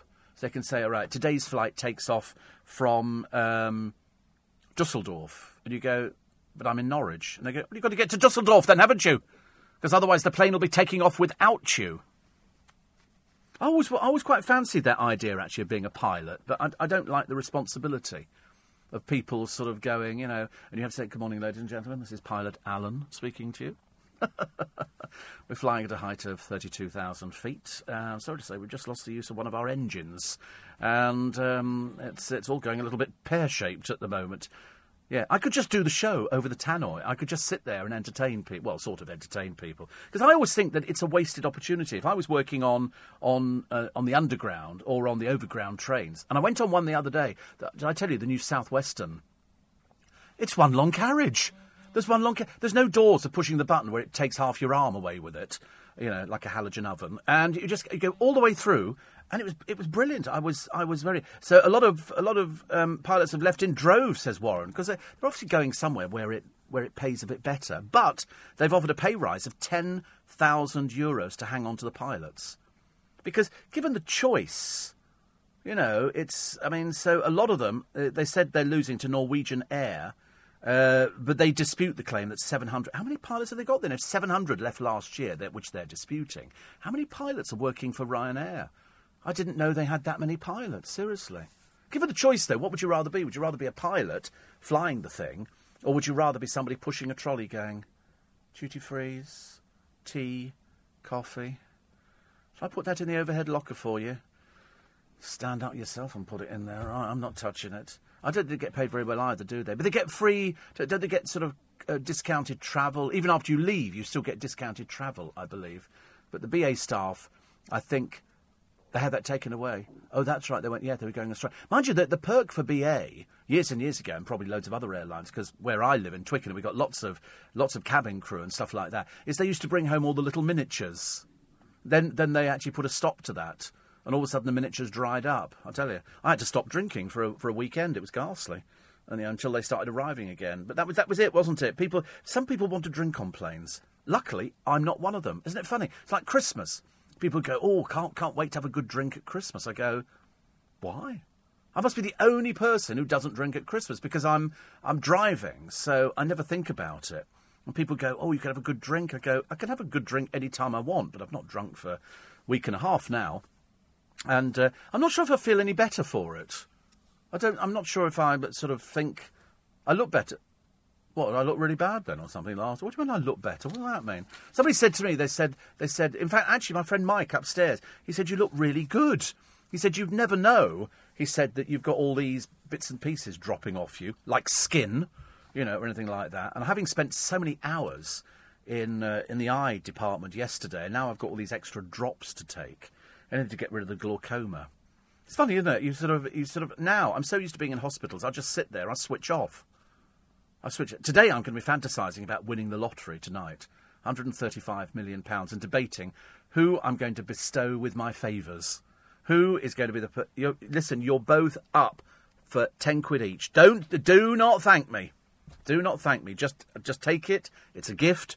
It's tax deductible. It's fine, and and that's it. I don't know what you'd say. I was I was fantasising whether or not I'd go and see my uh, brother, and sort of say I'm going to give you some money. My brother go, oh yeah, very nice, and I go ten million. You know, because that's what you do whenever they have a big rollover on the lottery. Nobody will win it. If it's somebody in Belgium, I'm going to go mad. It's always somebody abroad. They get, because I know it's euro millions, but I think it's ours because it's owned by us. Well, I thought it was. And then you get, and somebody in Ostend has just won 130. Well, do a favour. You know, it'll be somebody, you know, Tyrolean mountaining somewhere in Austria. We've just won 135 million. We're not going there on holiday ever again. I think it should be ours. I, I know what to do with it. Warren says, I love my job. It's a lifestyle. Yeah, it's like everything. I never understand people who say they don't like their jobs. It doesn't matter whether you're reading the news here, you know, or whether you're writing news or you're producing. It doesn't matter. As long as you like doing it. If you don't like doing it, go do something else. Because there's no point. I mean, here we laugh, laugh. Sometimes we drink and then we laugh again a little bit more and then we then we laugh some more and then we get and then people have you committed and, and then we cry and then we go, oh, it's been a very slow news week and then all of a sudden a news story occurs and we go, and then we laugh again. We got you know, thing like that. You've got to like it. You've got to like every job. I think you can make any job good. When I worked in a shop, I loved working in a shop. You know, I, when I worked behind a bar to help some friends out, I loved working behind a bar. I could do anything. You know, there, there's not much I can't. I can't make corn dollies, and I can't do make brooms or anything else like that. So I'm not particularly good with my hands. You know, I, I can't do sort of the manual stuff, but anything else I can I can quite happily cope with. I can even cope with Ryanair. I can even cope with Ryanair and the fact that pilots earn in excess of a hundred thousand a year. Because it must be, it must still be quite nice, isn't it? Why do, why do cabin crew always look smart? I just look like a sack of potatoes most of the time. I could never look smart up in the air. They'd have to go, oh God, his shirt's out. And yet you see people with their shirts tucked in, and it's a very campy thing. I don't know why. It should be a very gay thing to work, to, to be a trolley dolly. There are lots of gay trolley dolly. I don't know why. What is it about pushing a trolley up and down? Is it like sort of My Little Pony, only with a trolley? I don't know whether or not there's. Just can't quite work out what the appeal is for gay guys? Is it like a freshly starched white shirt? Is it the fact that you can sit down there and go, you can be very camp and nobody says anything because they're too frightened in case you open the door? Don't like you. Gone. Sorry, Mrs. Clutterbuck, she's gone. Right, we've got a va- vacant seat and there's a, there's a spare meal going. Because I used to try, because they used to, I used to sit up the front of a plane, and then and then they would start the trolley from the back. So it would go you. Oh, they won't have anything left by the time it gets back to me. And it would sail you. Think, I wish I'd sat at the back. And I thought, no, I'll wait. And it comes back and you go, do you have any of the um, fruit punch left? No, sorry, we haven't got anything like that, dear. And you go, oh, just have a cup of tea then. Nuts? Yeah, if you want. And um, and, so, and they always give you a little packet of peanuts. Why can't we have something different? Do they not do nuts now? Allergies. Isn't that funny? People have allergies everywhere. There was when I was in hospital yesterday. They would say, "Have you got any allergies?"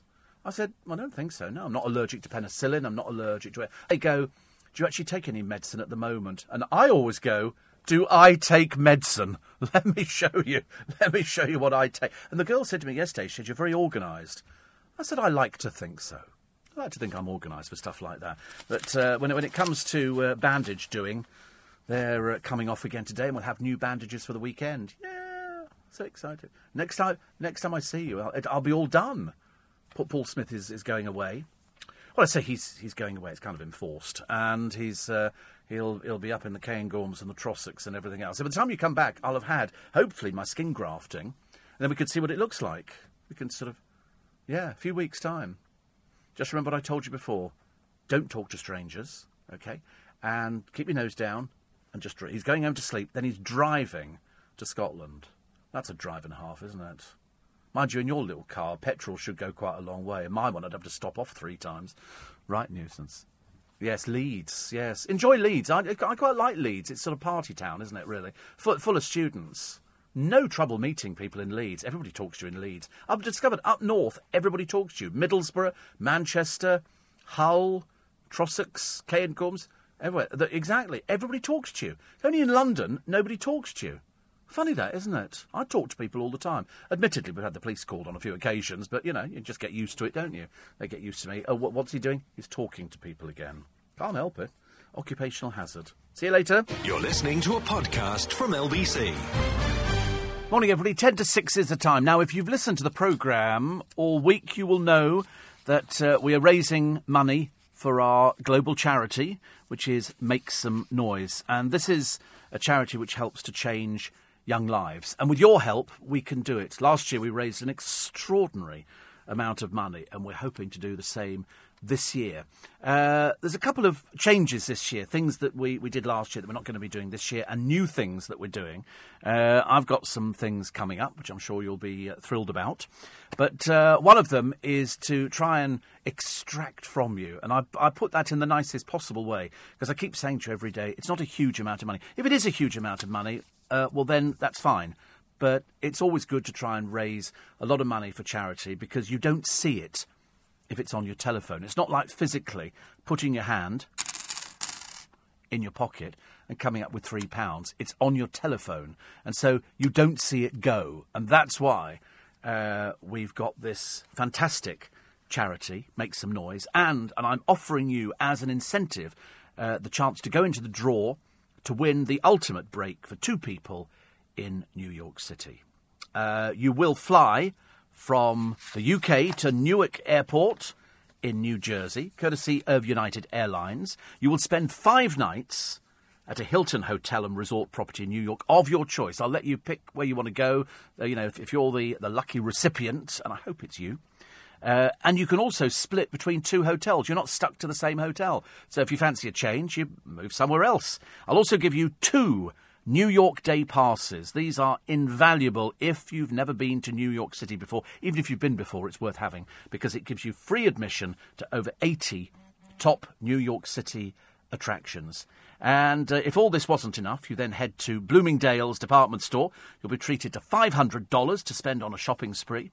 You can send me a postcard as well, which would be quite nice, thank you. And then on one of the nights, you can also look forward to dinner for two at New York's best uh, steakhouse, the world famous Benjamin Steakhouse. Actually, a friend of mine's just said, Make Some Noise is a brilliant name for a charity. Any idea who came up with it? I don't know who came up with it, actually. There must be one person somewhere. I've never discovered that. I'll try and find out, actually. I'm, I, funny question to ask. But at the same time, it's quite interesting because I, I thought it was. They all came under one umbrella. And it was a brilliant idea because I've been down, which I'll tell you about as we go into October. I went down to a home which gives uh, families of children with uh, life threatening illnesses a bit of a respite. And it's, it's such a heartwarming story. And they're such lovely people. And so I went down there to do some recordings a few weeks back, so you'll be hearing about that. But in the meantime, if we can raise some money today, and this is Friday, so this is the final time this week for you to pick up the telephone. You could pick up the telephone a little bit later on as well, but it's the final time I'm going to be mentioning it at this time of the morning. So if you want to enter and win that ultimate break for two people in New York City, all you have to do, pick up your telephone. As I say, you don't even see the money going. Normally, if it's sort of somebody rattling a, oh, sorry, if it's somebody rattling a tin, I'm just going to do my, I have to do my own sound effects. If it's somebody rattling a tin, then you then you feel it going, and you probably wouldn't put three pounds in. If it's off your, your telephone, uncanny, isn't it? Honestly, it's like a gift. To, he did his own sound effects and everything. There's no extra charge for that. And so it's three pounds. It's a one-off voluntary donation. That's three pounds from every text which goes straight to our charity, which helps to change young lives. You've got until midday on the 6th of October to enter. So keep the phone handy because you could be getting that phone call on that day going, Congratulations, is that? And you'll go, Yes. They go, You've just won an ultimate break for two people to New York City. I mean, that's what you call a nice, a nice bit of a boost just before Christmas. Uh, so, standard network rate supply. You need to be over 18. You're playing across all participating stations. Full list rules and date restrictions are at lbc.co.uk. So, how do you do it? You pick up the phone and you text NYC, which stands for New York City, just in case. It took me a while to work that bit out. NYC, and you send it to 84850. The NYC triggers the that particular part of 84850 and it goes into the right place, because otherwise it disappears, and we don't want to, to lose that one. So NYC, and send it to 84850. And good luck. And so for, for the princely sum of £3, which you, you haven't seen go, it, it, just, it just disappears. You can change young people's lives, young people who need help. They could be terminally ill, they could have life threatening illnesses. It can be all sorts of things. They could be orphans, they could be children who are stuck in homes for all sorts of reasons, and children who need some help. And you can do this, and you can do it anonymously. You can do it so it just means that you give three pounds. And three pounds we, we can do a lot with, I promise you. So if you feel it in your hearts to, uh, to make a difference, then uh, please text NYC to 84850. So many of you have uh, this week, and I'm so, I'm so grateful because it does make a difference. Unlike some uh, charities where they say, oh, and you know, a part of it goes to it. This voluntary donation of just three pounds from every text goes straight to the charity, and they can they can really use it. So I thank you in advance for what you do, and and in advance of all the young people who can't thank you. Some of them will thank you. You'll hear them on LBC saying thank you for what you've done for them. But uh, some of them won't ever realise what you've done because you've done it anonymously, and that's what's so nice about it. So NYC, please, to 84850. And I say thank you very much indeed. Freezing on my patio, Steve. You are my coffee partner here whilst I wake up. Passing on a happy Friday. I know, I can't wait to get the bandages changed. Seriously can't. And uh, Richard and the Wirral, the old gag, sit up uh, front of a plane for the trolley, says, but for safety reasons, you should really sit at the back of the plane because they never knowingly reverse into hills. Thank you. It's an old one, isn't it? Do you know it's the safest form of travel, air travel? The safest form of travel. Apart, you know, uh, bar none, I think, bar none. Uh, and uh, Martin says, I've given up alcohol for five weeks post summer detox, week three, and I don't feel any better. In fact, when I wake up most mornings, I think I might as well have had a whiskey. When I get, when will I get the benefit? I don't know. You're asking the wrong person. I don't, I don't know. I'm assuming probably after, I don't know, if, if you've done three weeks already, week three, and you don't notice any, but it depends how much you were drinking before, you see. See, I mean, I, I didn't drink that much before. I spilt most of it. Thank you. Another old gag, but worth using on the programme.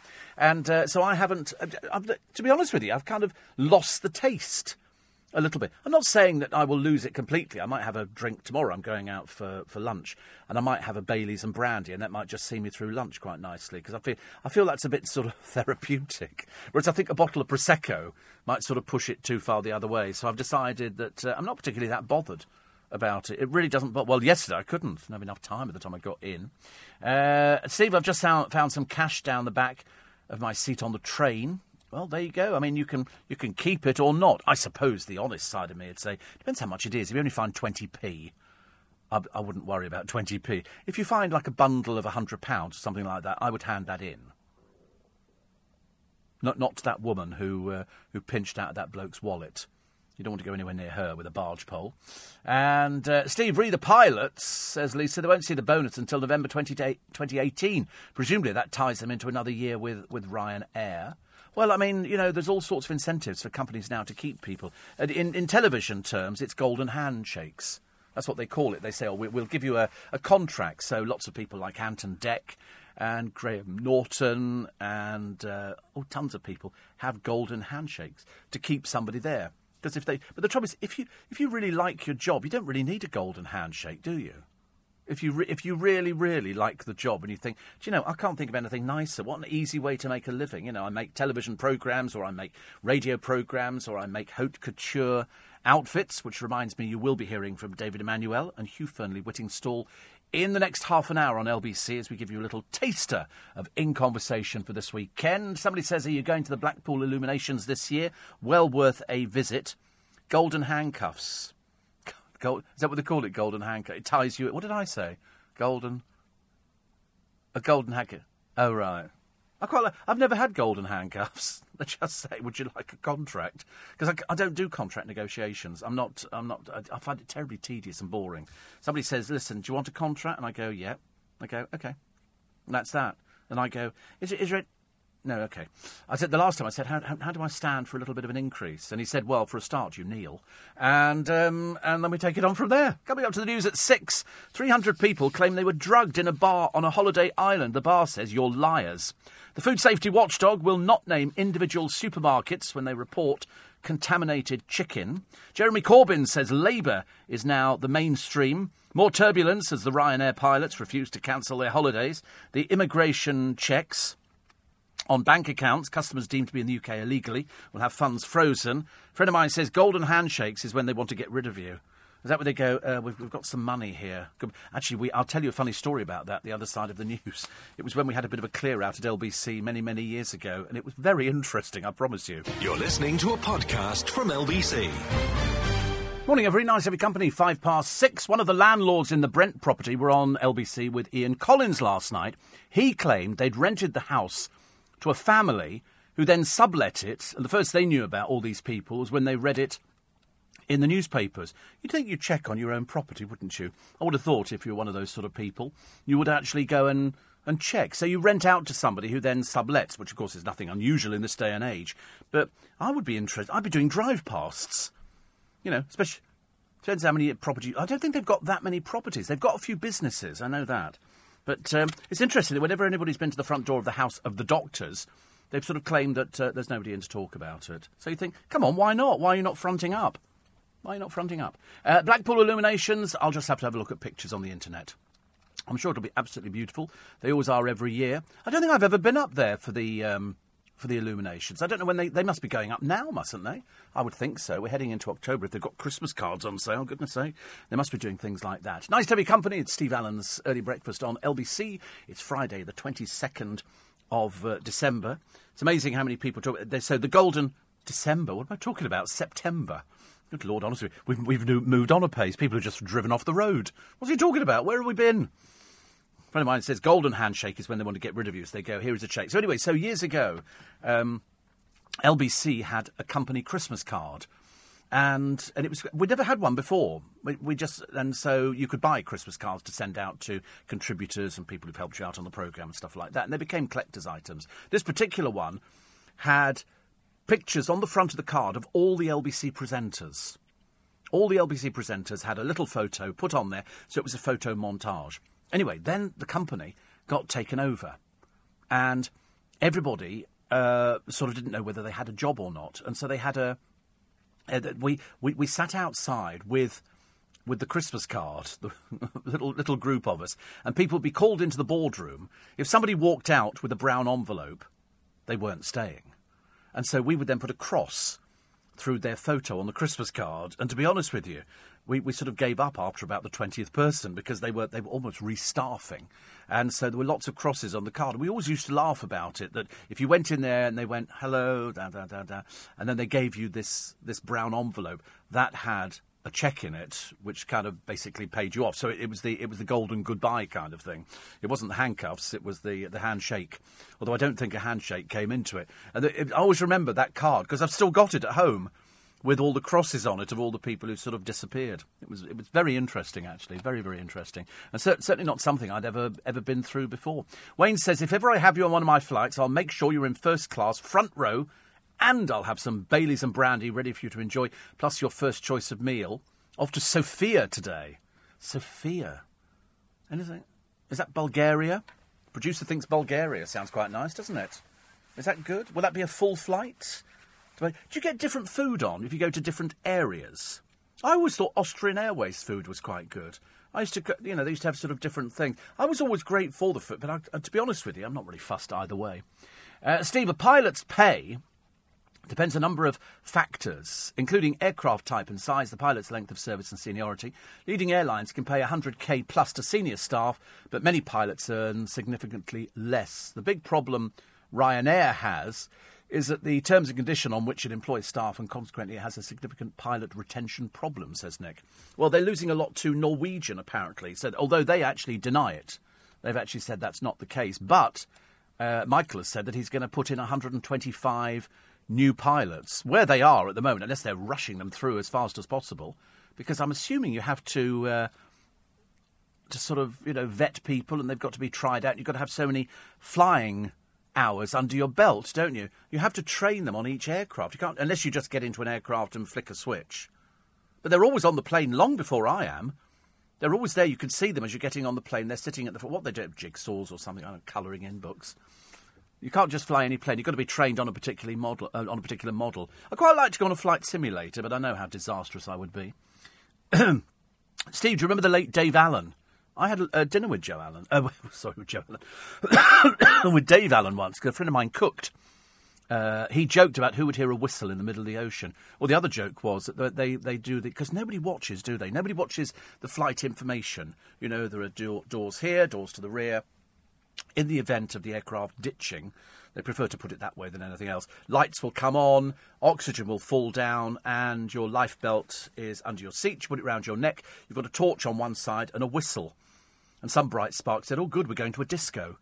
And you know, because who's going to hear a whistle? And the idea is they can hear whistles. They did that. The the Titanic had a lot of that. You know, a lot of people whistling in the dark, so they could sort of home in on where on where the whistle was. But we don't like to think about things like that. It's far too depressing, isn't it? But I do like flying. I do like. I know some people absolutely hate it. Uh, Adrian says, "Did you know there are fifty pences in circulation worth money? I had one and got eighty-five pounds on eBay. Wow. There's all sorts of nothing on the new ten pound notes. Have you noticed? Nothing on the on the ten pound notes. I thought we'd be they'd be sort of saying, oh, you know, if you've got this particular uh, number on it, then it's going to be worth money. But uh, they're just nice notes. I got one the other day from Marks and Spencers. Other supermarkets probably have them as well, but uh, I got it from there, and I quite like it. So I've got about three or four in my wallet at the moment. Very excited about the whole thing. Very excited. Uh, listening to you in the early hours, Steve says Martin, the white liner, is very entertaining. No debates, no callers. Makes my morning stress free. Yes, I mean we, we don't want to stress anybody out in the morning. I've decided actually it's a lot easier. You can have enough stress throughout the day anyway, aren't you? If, if, you're sort of one of these people who has to come into town. And some people, you can see them, they look world weary at the station. You know, you see people getting off the trains at Waterloo Station or Euston or King's Cross, and they look like, oh, I've just been through the mill backwards because they've had to stand on a train journey because they're they're a little bit too far down the line. And for those people, we dedicate the program this morning and say we'll look after you. Oh, Kim Jong Un, he's blow drying his hair. Look at him. What is he doing? They've got new uh, measures now. Donald Trump has instigated new measures, and now Kim Jong Un has also instigated measures as well. They're just they're pushing it, aren't they, as far as they can. They're pushing. You just get the feeling at some point it's going to stop. and so there is going to be no more pushing because they're they're taking away all sorts of things. He won't be to trade with this. He won't be to do that. There'll be no money coming in, and and you're not too sure. You know the services or the technology. Nobody is allowed to do business with them now, so their income will go down considerably. So you begin to wonder just how far this is going to be pushed. I don't even want to think about it. Far too depressing. Yes, that's a point. the charities team. They're working so hard, the charities team at the moment. Honestly, they really are because there's so much, so much to sort of do and, and so much in the pipeline. There's all sorts of things. I've got some lovely stuff coming up, really lovely stuff. And uh, as I say, at the moment, because of the uh, because of the phone-in competition which we're doing at the moment, and that the opportunity of winning that fantastic five five day holiday to New York City, which is uh, really lovely. You wait till Monday. You wait, seriously wait till Monday. Even I can't believe it either. But anyway, you just and also you wait till October because I've got something else for you as well, which you're going to enjoy. I do it all for you. You realise this, don't you? We do everything for you. Well, you so that you can help us help other people. And it's the other people who need uh, who need helping. Front page of the Mirror this morning: Brady's final secrets. Uh, locked files of Ian Brady left behind two locked briefcases, which may give clues to where he buried a victim. I shouldn't think so. He wasn't bright enough for things like that. But uh, I don't know why they're faffing around. He died in May, didn't he? And they're only sort of getting round to. He left two briefcases. Well, open them. Does he have family? I couldn't really care. As far as I'm concerned, once you once you've committed such a heinous crime as he has, you lose everything. I really am not I'm not remotely interested in him at all. They say the contents may reveal where Keith Bennett's body is buried. I shouldn't think so. I shouldn't think so. Why would he write something like that down? They took him up onto the moors. He couldn't remember anything. It was donkeys years ago. But uh, somewhere on those moors is is the body of Keith Bennett. We assume. We assume that's where it is because they've been up there. They've done all the geo. They, they, can find things on Time Team, yet they can't find this because the moor has changed so much in, in all those years. Uh, laughing all the way to the banquet. The taxpayers forking out 1.2 million for the Lord's lunches. What do they do? They don't leap. They don't. They don't do anything. The miracle kids as well from that huge quake have been rescued. I mean that itself, as you say, there is there is a god up there. Uh, also, Big Ginge. He's a minder for Wayne Rooney. Wayne Rooney's now got to have a minder. And so now he's been told to do this, is it 100 hours of community service? He's not going to be doing it publicly because they're, they're worried for him. Sorry, a drink driver, we're worried for his safety because they think that Yobs might, uh, might take the mickey out of him. Possibly. They also think people will want to take selfies with him, so he won't get the work done. And also, he's got a year to do this a year to do. I don't know what he's doing, sweeping or something like that. And so um, they've said they, they, it's going to be done privately. Like apparently one of it was sorting clothes out for a charity shop. That's a that, that's punishment, is it nowadays? My God, honestly, what a bunch of pussycats. But uh, anyway, he'll have to do it. But he has his own little minder. His name's Damien Hall, and uh, he's poached a bodyguard to drive him to training during his two-year driving ban. Why don't you just get local minicabs, mate, or get the bus? You know, stick a stick a, a hat on. Don't go out in your suit. Nobody will know it's you. Listen, if the Queen could walk around in front of Buckingham Palace after the war and nobody spotted it was her, you can definitely walk around. If you want to go round, you know, showing us your new hair transplant and all the rest of it, well, then fair enough, but you don't need to do that. But uh, they, are going to make sure Mr. Hall is there to make sure that he's trusted. Um, I don't know how old he is, he's fairly ancient. But uh, his wife, Colleen, they've been tasked with making sure he arrives safely and on time. He was employed by Controlled Solutions Group, who manage all of Man United's security issues. Well, are they paying for it? Or is, uh, is it. Uh, it's an odd one, that, isn't it? Yeah, but, but yes, he's Everton. Oh, he's obviously paying for him privately then. Must be paying privately. Perhaps, perhaps Wayne is worried people will jeer at him. Blooming well think so too for for the, uh, for the amount of booze you had in your system. I still can't believe it. But apparently he's having a tattoo done to prove to uh, Colleen that he still loves her. Well, that proved doesn't prove anything, does it? Just means he's having a tattoo done. I mean, if she's gullible enough to fall for it, that's her business. You're listening to a podcast from LBC. Morning, everybody. Nice to be company. Welcome to Friday. Welcome to the weekend. Welcome to, apparently, we might get some sunshine. Apparently, we might actually have a nice weekend. You might actually be able to go and get the car washed this weekend because it's been a bit busy up until now. MPs who make the best use of Twitter. Uh, these are some names for you to play with. People who really use Twitter properly. Number 10, Tim Farron. for the Lib Dems. Uh, nine, Harriet Harman for Labour. Tom Watson, uh, Chuka Umunna for Labour. Caroline Lucas at number six for the Greens. Ed Miliband for Labour. Diane Abbott uh, for for the Conservatives. She's Labour. Why have they put down Conservatives? How bizarre. Theresa, I think actually somebody somewhere has screwed up here. Uh, because I'm definitely convinced, unless something has happened in the last few minutes, Diane Abbott is definitely Labour. Uh, Boris Johnson uh, is number three with uh, the Conservatives. Theresa May, number two. And guess who the number one MP is who makes the best use of Twitter? Jeremy Corbyn for Labour. They finally got that bit right. It was like yesterday, the Daily Mail printed a picture of River Cottage, and uh, and I showed it to Hugh Fearnley Whittingstall, and he said, uh, "That's not River Cottage.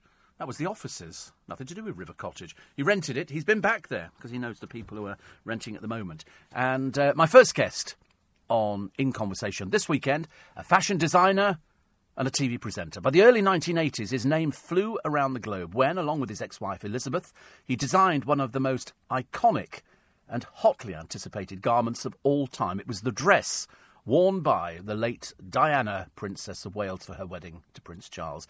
His work was seen by over 700 million people worldwide in what was to be the marriage of the century. It's David Emanuel. He told me he thinks Diana's appeal is timeless. I see it so clearly as the three blondes. There was Marilyn Monroe. You can't imagine Marilyn Monroe older. No. Princess Grace of Monaco. Do you remember that was Yes. tragic? Another blonde, and Diana was almost like the third blonde. Yes. Extraordinary. Well, they've always tried to sort of say what she would have looked like if she'd got older, and I thought she was always destined to be young. Mm. She was always destined to be young. right. She's she she was at that age, and and and she holds a fast. I only saw her once in London, and that was.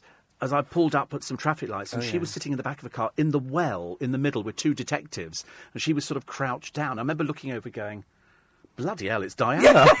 Well, I- I- just very don't expect it. well, a very similar story. I just want to jump in. Um, can you imagine now? As it was announced, she got more and more known, obviously, and it, there was a, there was a particular fitting I had to do at Buckingham Palace called the Train because I did my, my tiny studio. I couldn't put a twenty-five foot train in my studio, so I remember going over there, and at the end of the fitting, she said, "Well, how are you getting back?" And I said, "Well, just get a cab or whatever." So my seamstress folded it all up. It obviously was in cotton calico. And She goes, "Well, I'll drive you back." So I've got my seamstress with, with, the frock all folded up in the back seat. You remember her tiny little car? Diana was driving. I was in the front seat. We stopped at the light at the mall, and people go, "Oh my god! Oh my!" God. We were laughed. We laughed. I said, "Oh God!" And she said, "Oh, I'm sorry about that." I said, "Well, no, they can, they know who you are, you know." fashion designer David Emanuel, who's going to be in conversation with me this weekend. It's, he tells such good stories about Diana and the meeting and the fittings and the clothing and, and the dress and everything. I mean, really, really, really fantastic. Although a friend of mine says he doesn't half sound like Neil Tennant from the Pet Shop Boys. Actually, incidentally, to read the story in the paper today, Neil Tennant was mugged in Rio de Janeiro after they'd finished doing a concert over there. So we wish him and uh, a few other people. They stole their phones. There was no guns involved, but we wish him the very best of luck. Now, as well as David Emanuel, I'll be talking to a man who's a celebrity chef, TV presenter, and a food campaigner with a passion for locally sourced produce and sustainability. His idyllic River Cottage in Dorset has been the setting for many of his TV shows over the years, as well as sharing his tasty recipes. He's campaigned on issues like factory farmed food and wastage. It's Hugh Fearnley Whittingstall. He told me that a plant based diet doesn't have to be boring. we all would like to find ways to get a bit more veg into our cooking, but the simple thing is, the, the, in order to do that, we need to make it delicious. It needs it needs to compete. It's just a, a matter of um, broadening your horizons, embracing the extraordinary range of ingredients covered by the term veg. Because of course we mean plant foods, really, and that includes fruit and s- spices and nuts and seeds and all those lovely things. Uh, and once you recognize this extraordinary range of tastes and textures and aromas, and then the amazing things you could do with them once you start roasting and grilling and barbecuing, as well as you know, it's not just about boiling and steaming and sticking it on the side, it's about putting veg front and central and celebrating the extraordinary array of flavours you can get. Well, it's interesting because one of the leading supermarkets announced today that this Christmas they're going to be adding more vegetables and more vegetarian options for those people who don't want to have turkey for Christmas, those people who don't want to have chicken. And so they're expanding now and they're going to have more vegetarian meals than meat meals this Christmas. Well, that's that's a good thing. I welcome that. I welcome that. But I think the real sort of potential here is for people to get vegetables as the as the foremost ingredients in their kitchens, and learn to be creative. Uh, and not stress about it because, as I say, it's really, really not hard. Once you once you realise that you don't have to be hidebound, uh, you know, it's so easy to experiment, and this book is full of ideas that uh, there's a few traditional recipes there, but lots of them I think are pretty new things that people won't have tried before, and they very often involve combining something a bit sort of pulsy with something maybe some roast roots and then maybe even bring a bit of sharpness from some fruit in there and then uh, a nice dressing or something crunchy sprinkled over the top you just build up textures and flavors and it really isn't hard to make wonderful meals where you, you're not even thinking about the fact that there's no meat you're just enjoying the veg that's in front of you He's passionate. Seriously, both guests this week passionate. I mean, all our guests for In Conversation are really passionate, but that's the celebrity chef, Hugh Fearnley Whittingstall, who's in conversation with me this weekend, along with the fashion designer David Emanuel. And you can hear me talking to David and Hugh tomorrow morning from 6 after the best of Steve Allen. And then it's repeated on Sunday evening from 9 o'clock in the evening, and you can then download the whole thing from the LBC Catch Up app for your mobile or tablet too. And some really good conversation. And there was there was no hold barred with David Emanuel at all. You know, I said to him, "Can I ask you anything?" He said, "Anything." Because he listens to the programme as well, which always helps, I think. It always helps. But as I said at the beginning of the programme, when he first heard this show, he didn't, he didn't get it gets it now. Gets it now. And obviously gets up at the crack of dawn every day. But I get, you know, I get Phil Vickery. I've got a very good friend of mine who's, uh, who's in radio. Loads of friends of mine are in radio who seem to, you know, if they're doing breakfast shows, they wake up, you know, normal time and then they think, where, where can I, right, let's see what he's doing this morning. Let's pinch some ideas. It saves you having to go through the newspaper. Steve Allen's already done it for you. I feel like we should send it out as a crib sheet or something. In fact, I did that to a friend of mine once. He said, he said, when you mention the story, can you tell me what page number it is in the newspaper? I said, Ian, seriously. I cannot do this for you. I did do it for a little while and then I kind of stopped doing it. It's one of those things. If you've just woken up, it is nice to have your company. I hope you uh, stay with LBC all day because it's Friday. It is a bit nippy this morning. Uh, do not be put off because apparently we've got sunshine today, which is uh, which will make a change. Actually, normally we get overcast. When I, I came back out of the hospital yesterday, I looked out and I oh no, it's going to rain, isn't it? And you get back home and it's just started that silly little drizzle, and you go, I don't, oh, I don't really want to. Just change the bandages today in the hospital, and uh, let me have a nice weekend, and then I shall eventually. Uh, Eventually, get round to sort of putting my feet up and falling asleep because every day I seem to be spending my life trying to war- organise the the hospital. Next week, next week I've already seen the lineup of who's uh, coming in, so I'm hoping in between the uh, the surgery that we've got uh, coming around the corner, uh, we can manage to get some some really good guests in. The week after, I've got oh, blimey, I've got three three guests on one day. If it all if it all happens. If it all happens, which is, I'm, I'm always in awe of anybody that can manage to arrange all these things. They happen on one day. I think on one day we've got Matt Lucas, David Hasselhoff, and Cara Delevingne all on the, literally one after. If it, if it happens, it'll be the miracle of all miracles. If we get two out of three, I'll be I'll be a happy bunny. You're listening to a podcast from LBC. Morning, everybody. Because it's Friday, we're allowed to go woohoo and get very excited about the day. Although, if you're sort of getting ready to come into work again, all you're probably thinking about is, do you think I stand any chance of getting a seat on the train? And the answer is no, absolutely not. By the time some of the trains pull into Twickenham, uh, they've come in from Reading and places like that, which of course means they're packed. So by the time they get there, they're practically pushing people into the carriages to get them on. But the new train's very good. Very, very good. Paul Smith and I were discussing this the other day, and they're really absolutely quick. It's just one long continuous carriage with sort of individual seats, because I don't want to share a seat. I don't like that. I don't mind people standing up near me, but uh, the Thameslink have them. Do the Thameslink have them too? It's lovely when they're clean, isn't it? And they're all lovely and wonderful. I love that. It's like car parks in London. They've probably got them where you are in the country as well. And it's uh, in some, you know, you drive around a car park for ages. Oh, where is that one space? You can never find it. In some of these new car parks that they're putting in now, they've got lights which are green. If it's green, the space is empty because at the moment you drive under it, the light changes to red. And so all you're looking for is a green light. Find a green light, a parking space. Such a simple system. Coming up with Nick Ferrari at breakfast this morning on LBC, just after the news at 7. Described as one of the most important speeches in Theresa May's premiership, the Prime Minister will aim to break the deadlock in the EU negotiations when she sets out her plan later. Will her intervention be the start of a brilliant Brexit? Also, LBC's exclusive investigation looks deeper into the sales of bicycles which are banned from Britain's roads. Plus, just seven days on from the Parsons Green bombing, Nick will be joined live in the studio by the Metropolitan Police Commissioner, Cressida Dick. That's all with Nick Ferrari at breakfast this morning from 7 here on LBC. It's nice to your company. Uh, if, if, you're not working today, perhaps you're working weekends, you get today off, you can enjoy yourself. Enjoy the sunshine, which is going to be around, so they say. I'm hoping to be out of the hospital very, very quickly. So start dusting. Dusting apparently helps you live longer, as any lady and gentleman will tell you at the moment, and ladies of a certain age, you know, people who put on their house coats, remember house coats? And you've got your duster, and you've got your, your, all your little bits and pieces, and you're off and you're on a mission. And people, you know, various parts of the country will be doing the dusting and getting. My mother obsessed with cleaning, obsessed with cleaning, as indeed are many people listening probably to this programme. Uh, also, the shoppers' anger. They go into Tesco's, they go to the till, the person calls them darling. Hello, darling.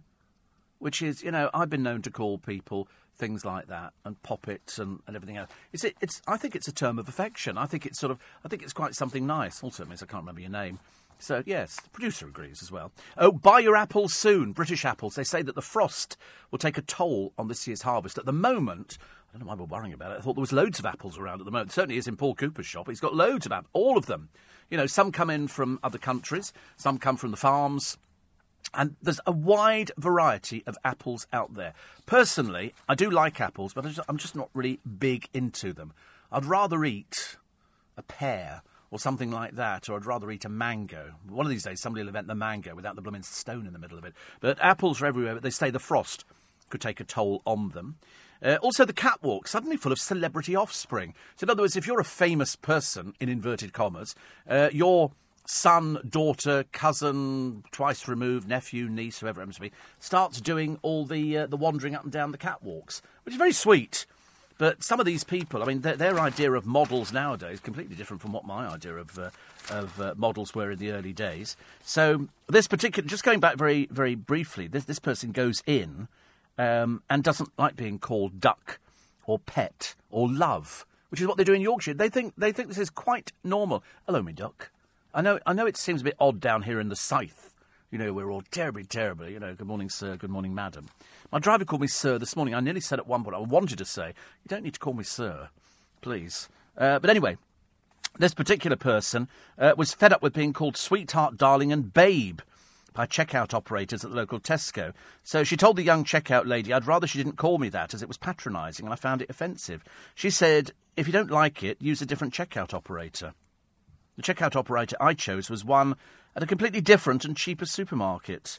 Mary Killen, who's an etiquette specialist, they're all over the place, um, says here, she's for the, for the spectators, says, I think this person who complained may have had too much time on her hands.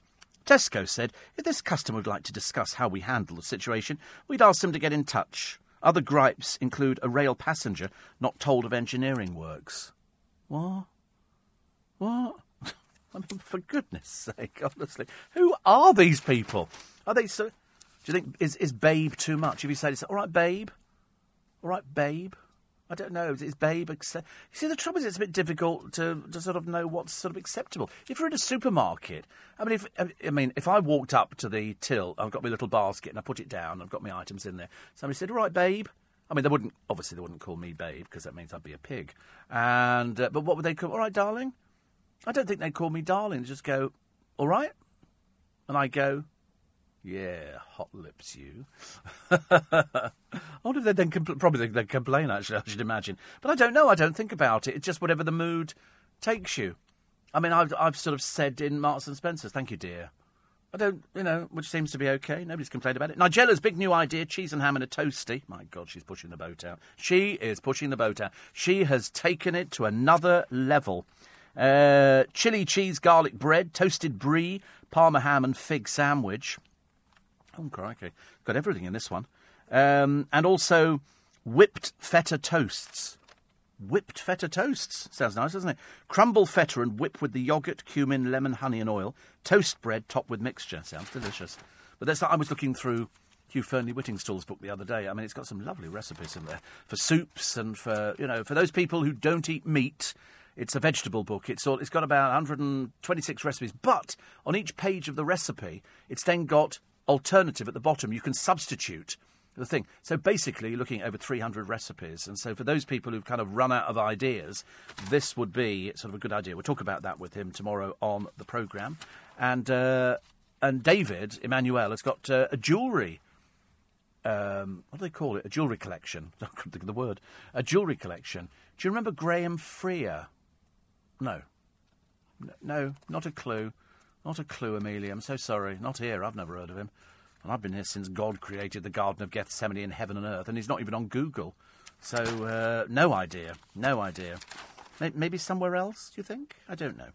Uh, also, half the families recycle less than 50% of waste. I'm not very good about that at all, so pfft, what could you do about it? Some people are good at it, some people aren't good at it. Here we go, the celebrity offspring. Who have we got? Uh, we've got uh, Alan Yentob. Alan Yentob. Do you know he's 70? Alan Yentob. I can't believe that. It's very good for 70. But his uh, his daughter, who's called Bella Yentob, is uh, is uh, doing walking up down a catwalk. Lennon Gallagher is 18. Of course, they have to put him in the naffest outfit you've ever seen in your life. He's uh, seen here here at Milan Fashion Week. Lionel's daughter, Lionel Richie, she's Sophia. She's doing it. Daniel Day Lewis's son as well. That's Gabriel Kane Day Lewis. Because you have to sort of fit everybody's name in, don't you? Cindy Crawford's daughter. She's very pretty. I mean, I'm not saying they're not all pretty. Well, Noel and Meg's girl is a bit sort of what I call sort of grunge look. Yeah, Anaïs Gallagher, who's 17. And, uh, you know, Noel Gallagher's 50 now. Oh, dear. Uh, Bond star Pierce's son, that's Dylan Brosnan. He's sort of got long hair. Have you noticed, though, that all these models got one thing in common? They're all thin. Okay? If you're slightly overweight, forget it. Uh, Jude and Sadie's boy, this is Rafferty Law. Again, they, they, they put them in these outfits. If, if he walked down the street like this, people would be pointing and laughing. It's like sort of Liam and Patsy's boy, Lennon. You know, if you walk down the street wearing it, they'd be going, What are you wearing, dear? What are you wearing? Uh, also, uh, the royal relation, Lady Amelia Windsor. Parents are George Windsor, Earl of St Andrews, and his wife, uh, Sylvana Palmer Windsor. Who? I, was a bit blank on that one, I'm afraid. I wasn't quite with it at all. Um, and uh, apparently, if you call a pupil average, it holds them back, teachers have been told. You mustn't say that. You mustn't call them average. What do you call them? Failure? The Who's Who of Evil for sale, a book listing the phone numbers of Hitler's Nazi high command found by a British officer in Berlin 72 years ago. God, I hope it's genuine. Because you know we had the Hitler diaries, which turned out to be fake, and they were bought by a national newspaper. But this one here, no good ringing the numbers. I don't think anybody would be. It'd be funny if somebody answered, wouldn't it? The other end, yes. Um, oh, right. The anti diesel activists storming aboard a ship full of VWs. And in fact, these ones were all fine. But uh, never let it be said that they haven't actually got it uh, right. These are Greenpeace protesters stopping uh, a ship carrying Volkswagen diesel cars from docking in the UK. 20 demonstrators in kayaks and inflatables climbed the unloading door of the vessel as it came into port. Do they have proper jobs, these activists? Or they just sort of wander around the world jumping onto ships and saying, you can't do this, you can't do that? I don't know. I've never actually sort of investigated. It always seems a little bit old fashioned to me. And how much ziz do you need? You know when you go to bed at night? How many hours sleep can you function on? It was always said Margaret Thatcher did, what, four hours or something like that. I could do four hours, wouldn't bother me in the slightest. Donald Trump needs less. Well, I say he needs less. He needs to wake up early to do the hair, because that must take the time. OK, first, to, no, to the front. He tweets at three in the morning, so that's quite a normal thing. And apparently, we would rather have, huh, who wrote this, a blissful night's rest than a pay rise. Huh? but they've asked people how much sleep they get. Uh, somebody says here, I awake at 4 a.m. and climb into bed at 8 p.m. You see, I awake at 1 p.m., climb into bed at 6 p.m. And, and I'm fine with it. They've got all sorts of people. Victoria Hislop, uh, who has, she says, posh pillows are important. I get through a lot of pillows. I, you know, they, they work for a little while, and then, uh, but I, I don't spend any more than sort of 20 quid on a pillow, which will last me, you know, sort of four or five months or something like that, until I get bored with it and then try something else. I've tried every sort of pillow. Somebody says a, a, a brisk stroll before you go to bed will help you sleep. Uh, also, Griff Jones says he's up and down all night. Jeffrey Archer, six hours on Swansdown. Is that Swansdown duvet? See, I'm Siberian Goose. I think I'm the same as Nick Ferrari. I think Nick Ferrari's Siberian Goose as well. D- diff- diff- different kind of duvet. Okay, we both got our own separate ones. Not like living together, picking out curtains or nothing like that. Just in case anybody starts that rumour around here. Uh, and Justin Webb says I sleep in a shed until three thirty. Oh right, okay. Uh, Guy Meadows, director of uh, the sleep school, says I even built my own bed. I think that's taking it far too far. And uh, Winifred Robinson, a broadcaster, says I catch up at the weekends. You see, I like a little doze when I actually get in. I, I quite like to sort of lie down in front of the television, put my feet up, and I can doze for about half an hour to an hour. I wake up, but I've got to go out. I've got to go out to get fresh air. You need that fresh air, and then I could do. If I stay in all day, I'm like a bit lethargic, and I'm, ooh, it doesn't work. So I need to go out to do things, which is good. Uh, the red squirrels are bouncing back. Uh, because they were all pushed out by the grey squirrels. The grey squirrels are the marauders, they're the, the nasty ones. So now the, the red squirrels are fighting back. Put 'em up, put 'em up, fighting their way through. You're listening to a podcast from LBC. Thank you very much indeed to Annette and Kevin in Denmark. They sent in some uh, some Danish licorice because they're in Denmark, and uh, they say, "Please look after yourself." Uh, it's been years since we last sent you some. Remember, it's strong and or salty. Yes, it's currently doing the rounds in the newsroom. Uh, Annette and Kevin, thank you very much indeed for that. I'm always fascinated by other people's sweets because I remember going to Denmark years ago. I went to Copenhagen and they had salty chewing gum. I think there's obviously something about salt and sweets. It's uh, it's it's a, it's an odd combination. Well, it seems like an odd combination for us, but for everybody else, it's perfectly normal, I should imagine. Uh, Marcus says, "Put 50p in the meter. It's freezing outside. It's uh, yeah, but it's going to be a good weekend." Uh, Swanstown, I thought was a prison, says Fib. Michelle in Hendon says, "I wish somebody had called me, babe. No chance." Not going to happen. I don't. I mean, who would call something? It's like the wolf whistling we had the other day. Do you remember there was a minister in France who said that she thought it was offensive when people wolf whistled or chatted people up in the street? I've never been chatted up in the street in my life. Mind you, I've never been wolf whistled at. And Steve, when you mentioned the CBB house crowds on eviction night, you reminded me when I worked as a scenic carpenter in the house myself. The year Jade Goody was in there, the production team went to the Tesco next to Elstree Studios. So I don't know where they get all these people from. And asked shoppers if they wanted to come to the eviction, as numbers were so low. Yeah, they've had that a few times. The, the numbers for Celebrity Big Brother were not uh, not particularly brilliant, but uh, they they get. Can you hold this sign up? Well, I never made that. Just or boo or cheer or do whatever because they're looking for an audience. Nothing worse. Because I can't work out if on the chase they've actually got an audience in the studio with Bradley and whoever the um, the person is, or whether it's it's just it's sound effects. It's what? Paul, Paul Sinha. Well, they, they do other people, don't they, on there? They have some woman who's very Wagnerian. She, you don't want to argue with her. I like her a lot. In fact, I like all of them. I don't, I don't dislike anybody on that programme. But I don't know if it's a real audience. I'm not sure if it... It's not an audience. Oh, right, it's, it's, it's superimposed over the top of it, the clapping and all that kind of stuff. Do they do clapping on there? Some of the, some of the shows do, and I thought if, if they never show you the audience, you know that the audience doesn't exist. That must make it very odd, mustn't it? You're actually playing, and, and especially for Bradley, because he's a comedian and an actor and a singer and a writer and an after dinner speaker just about everything. But, it, but it, it, your your reaction, presumably, is from the is from the crew standing around. The, the other morning, poor Holly Willoughby was uh, was very rude. She said something very rude on the program, and then she realised what she'd said, and they did the usual thing, which is where Pip starts starts corpsing. She then had to sit down. She said, "Stop it! Stop it now! Stop it now!"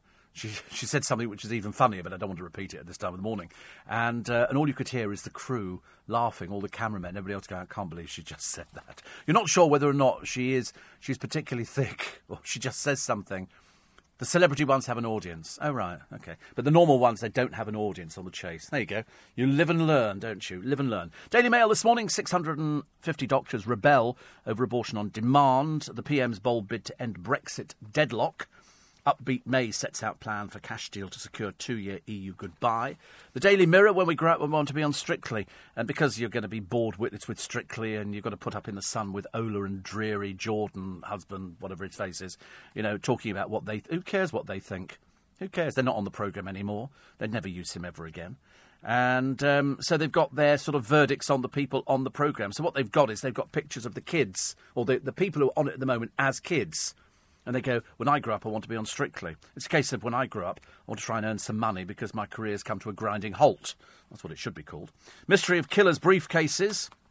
This is Ian Brady left behind two locked briefcases, which may give clues as to where he buried a victim. I shouldn't think so for an instant.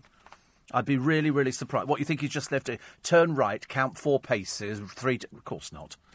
Absolutely. Uh, because they, they would have opened this long before now.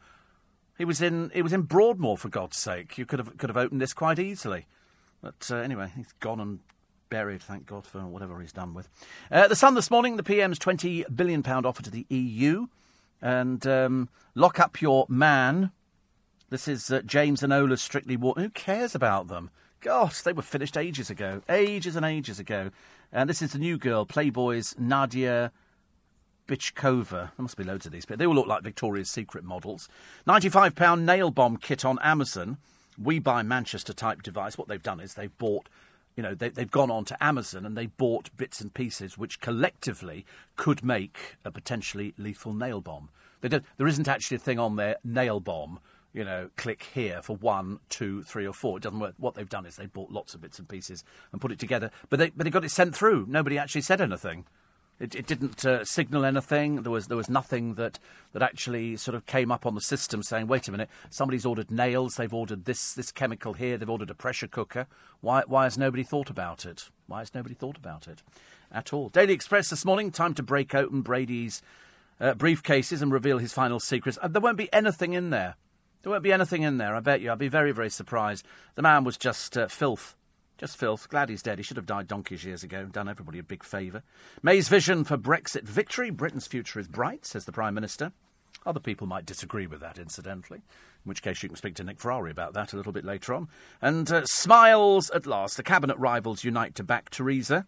Uh, this is Philip Hammond and Boris Johnson after the cabinet meeting yesterday. It's always nice when they. I don't believe a word they say.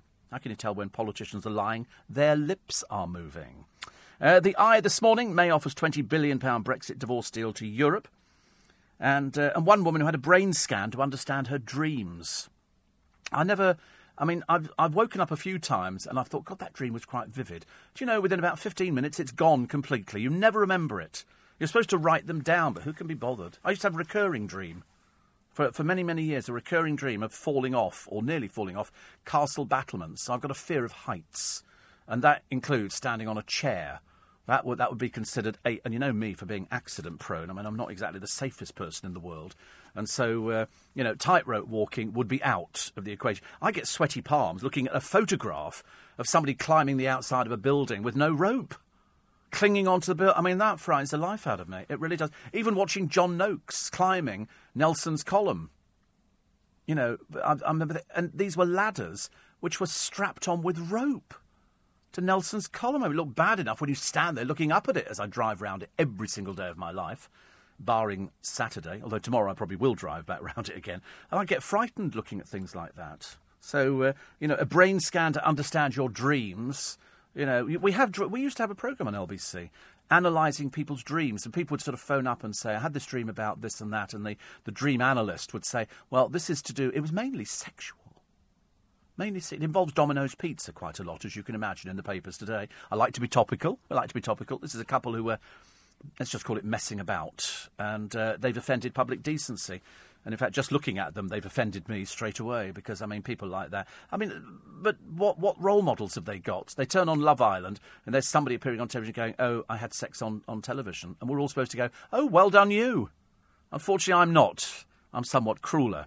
I have names for these people. The developers who let Charles choose the architects, Lord Rogers claims. This is a very interesting story. On the front of the Times this morning, Lord Rogers of Riverside, one of the world's leading architects, says that five developers told him that they presented names of practices to Clarence House to check who would be acceptable. The architect, whose own designs were blocked by Prince Charles, said one developer told him that consulting him over plans was one way we can minimise risk. His claim will reopen the debate over the degree of influence that Charles, who is 68, has on the build environment ever since he stunned the architecture profession in 84 with an attack on a proposed extension to the National Gallery. He's intervened privately and publicly in developments. I think because he thinks he knows. And that's the trouble, you know, a little knowledge is a very dangerous thing. Front page of the Guardian, you can read that on the Times, incidentally, this morning, and also a picture of uh, Kaia Gerber, who's the daughter of uh, Cindy Crawford. I mean, she's she's 16. I mean, seriously, I'm not surprised people get confused. She, she would be served in any bar in the country. 16 years old, and she was on for the Italian label Fendi at the Milan Fashion Week. That's all they do. If, if you go to Rome, it's full of attractive people. You know, I mean, I really never go to Rome. I find it far too depressing to walk around. Everybody's a model. The place is just full of American models and British models. Uh, also, immigration checks on 70 million bank accounts, according to The Guardian this morning. They say customers deemed to be in the UK illegally will have their funds frozen. That'll be an interesting one, won't it? It'll be back to the old tin box under the bed. And the Telegraph this morning. May, it's EU's duty to agree a Brexit deal, plus the Polish pilot streaking ahead in the Spitfire vote. This is the RAF Museum's public vote to choose the greatest Spitfire Mark V pilot in history. It appears to be a landslide victory for the last surviving Polish Second World War squadron commander, whose first name I really cannot pronounce, but it, has got a CZ in it, if that's any help to anybody. His surname is Konicki. That uh, he's leading the poll. He's a hundred. He's leading the poll by more than 250,000 votes. Good for him. Good for him. Swan song for the uh, for the opera boss. Uh, the Heath inquiry given 1.1 million, and the Ryanair boss threatens to delay pilots' holidays. Thank you for your company this week. Thank you for, uh, for having a go at my, my competition, and uh, I wish you well in that. I'm back with you tomorrow morning with the best of Steve Allen between 5 and 6 a.m. and then between 6 and 7 it's David Emanuel and Hugh Fearnley Whittingstall. You do not want to miss it. It's repeated Sunday evening at 9 o'clock and then you can download it as a podcast. And I'm back Sunday morning as well with the Sunday papers. Have a great weekend. I wish you nothing but nice thoughts, and sunshine. You can listen to LBC if you download the free LBC app for your mobile or tablet and never miss a moment with our LBC Catch Up app. Leading Britain's conversation at 10, it's James O'Brien. But coming up next with breakfast on LBC, it's Nick Ferrari. If you enjoyed this podcast, listen to Steve Allen live from 4am Monday to Friday and Saturday and Sunday from 5am.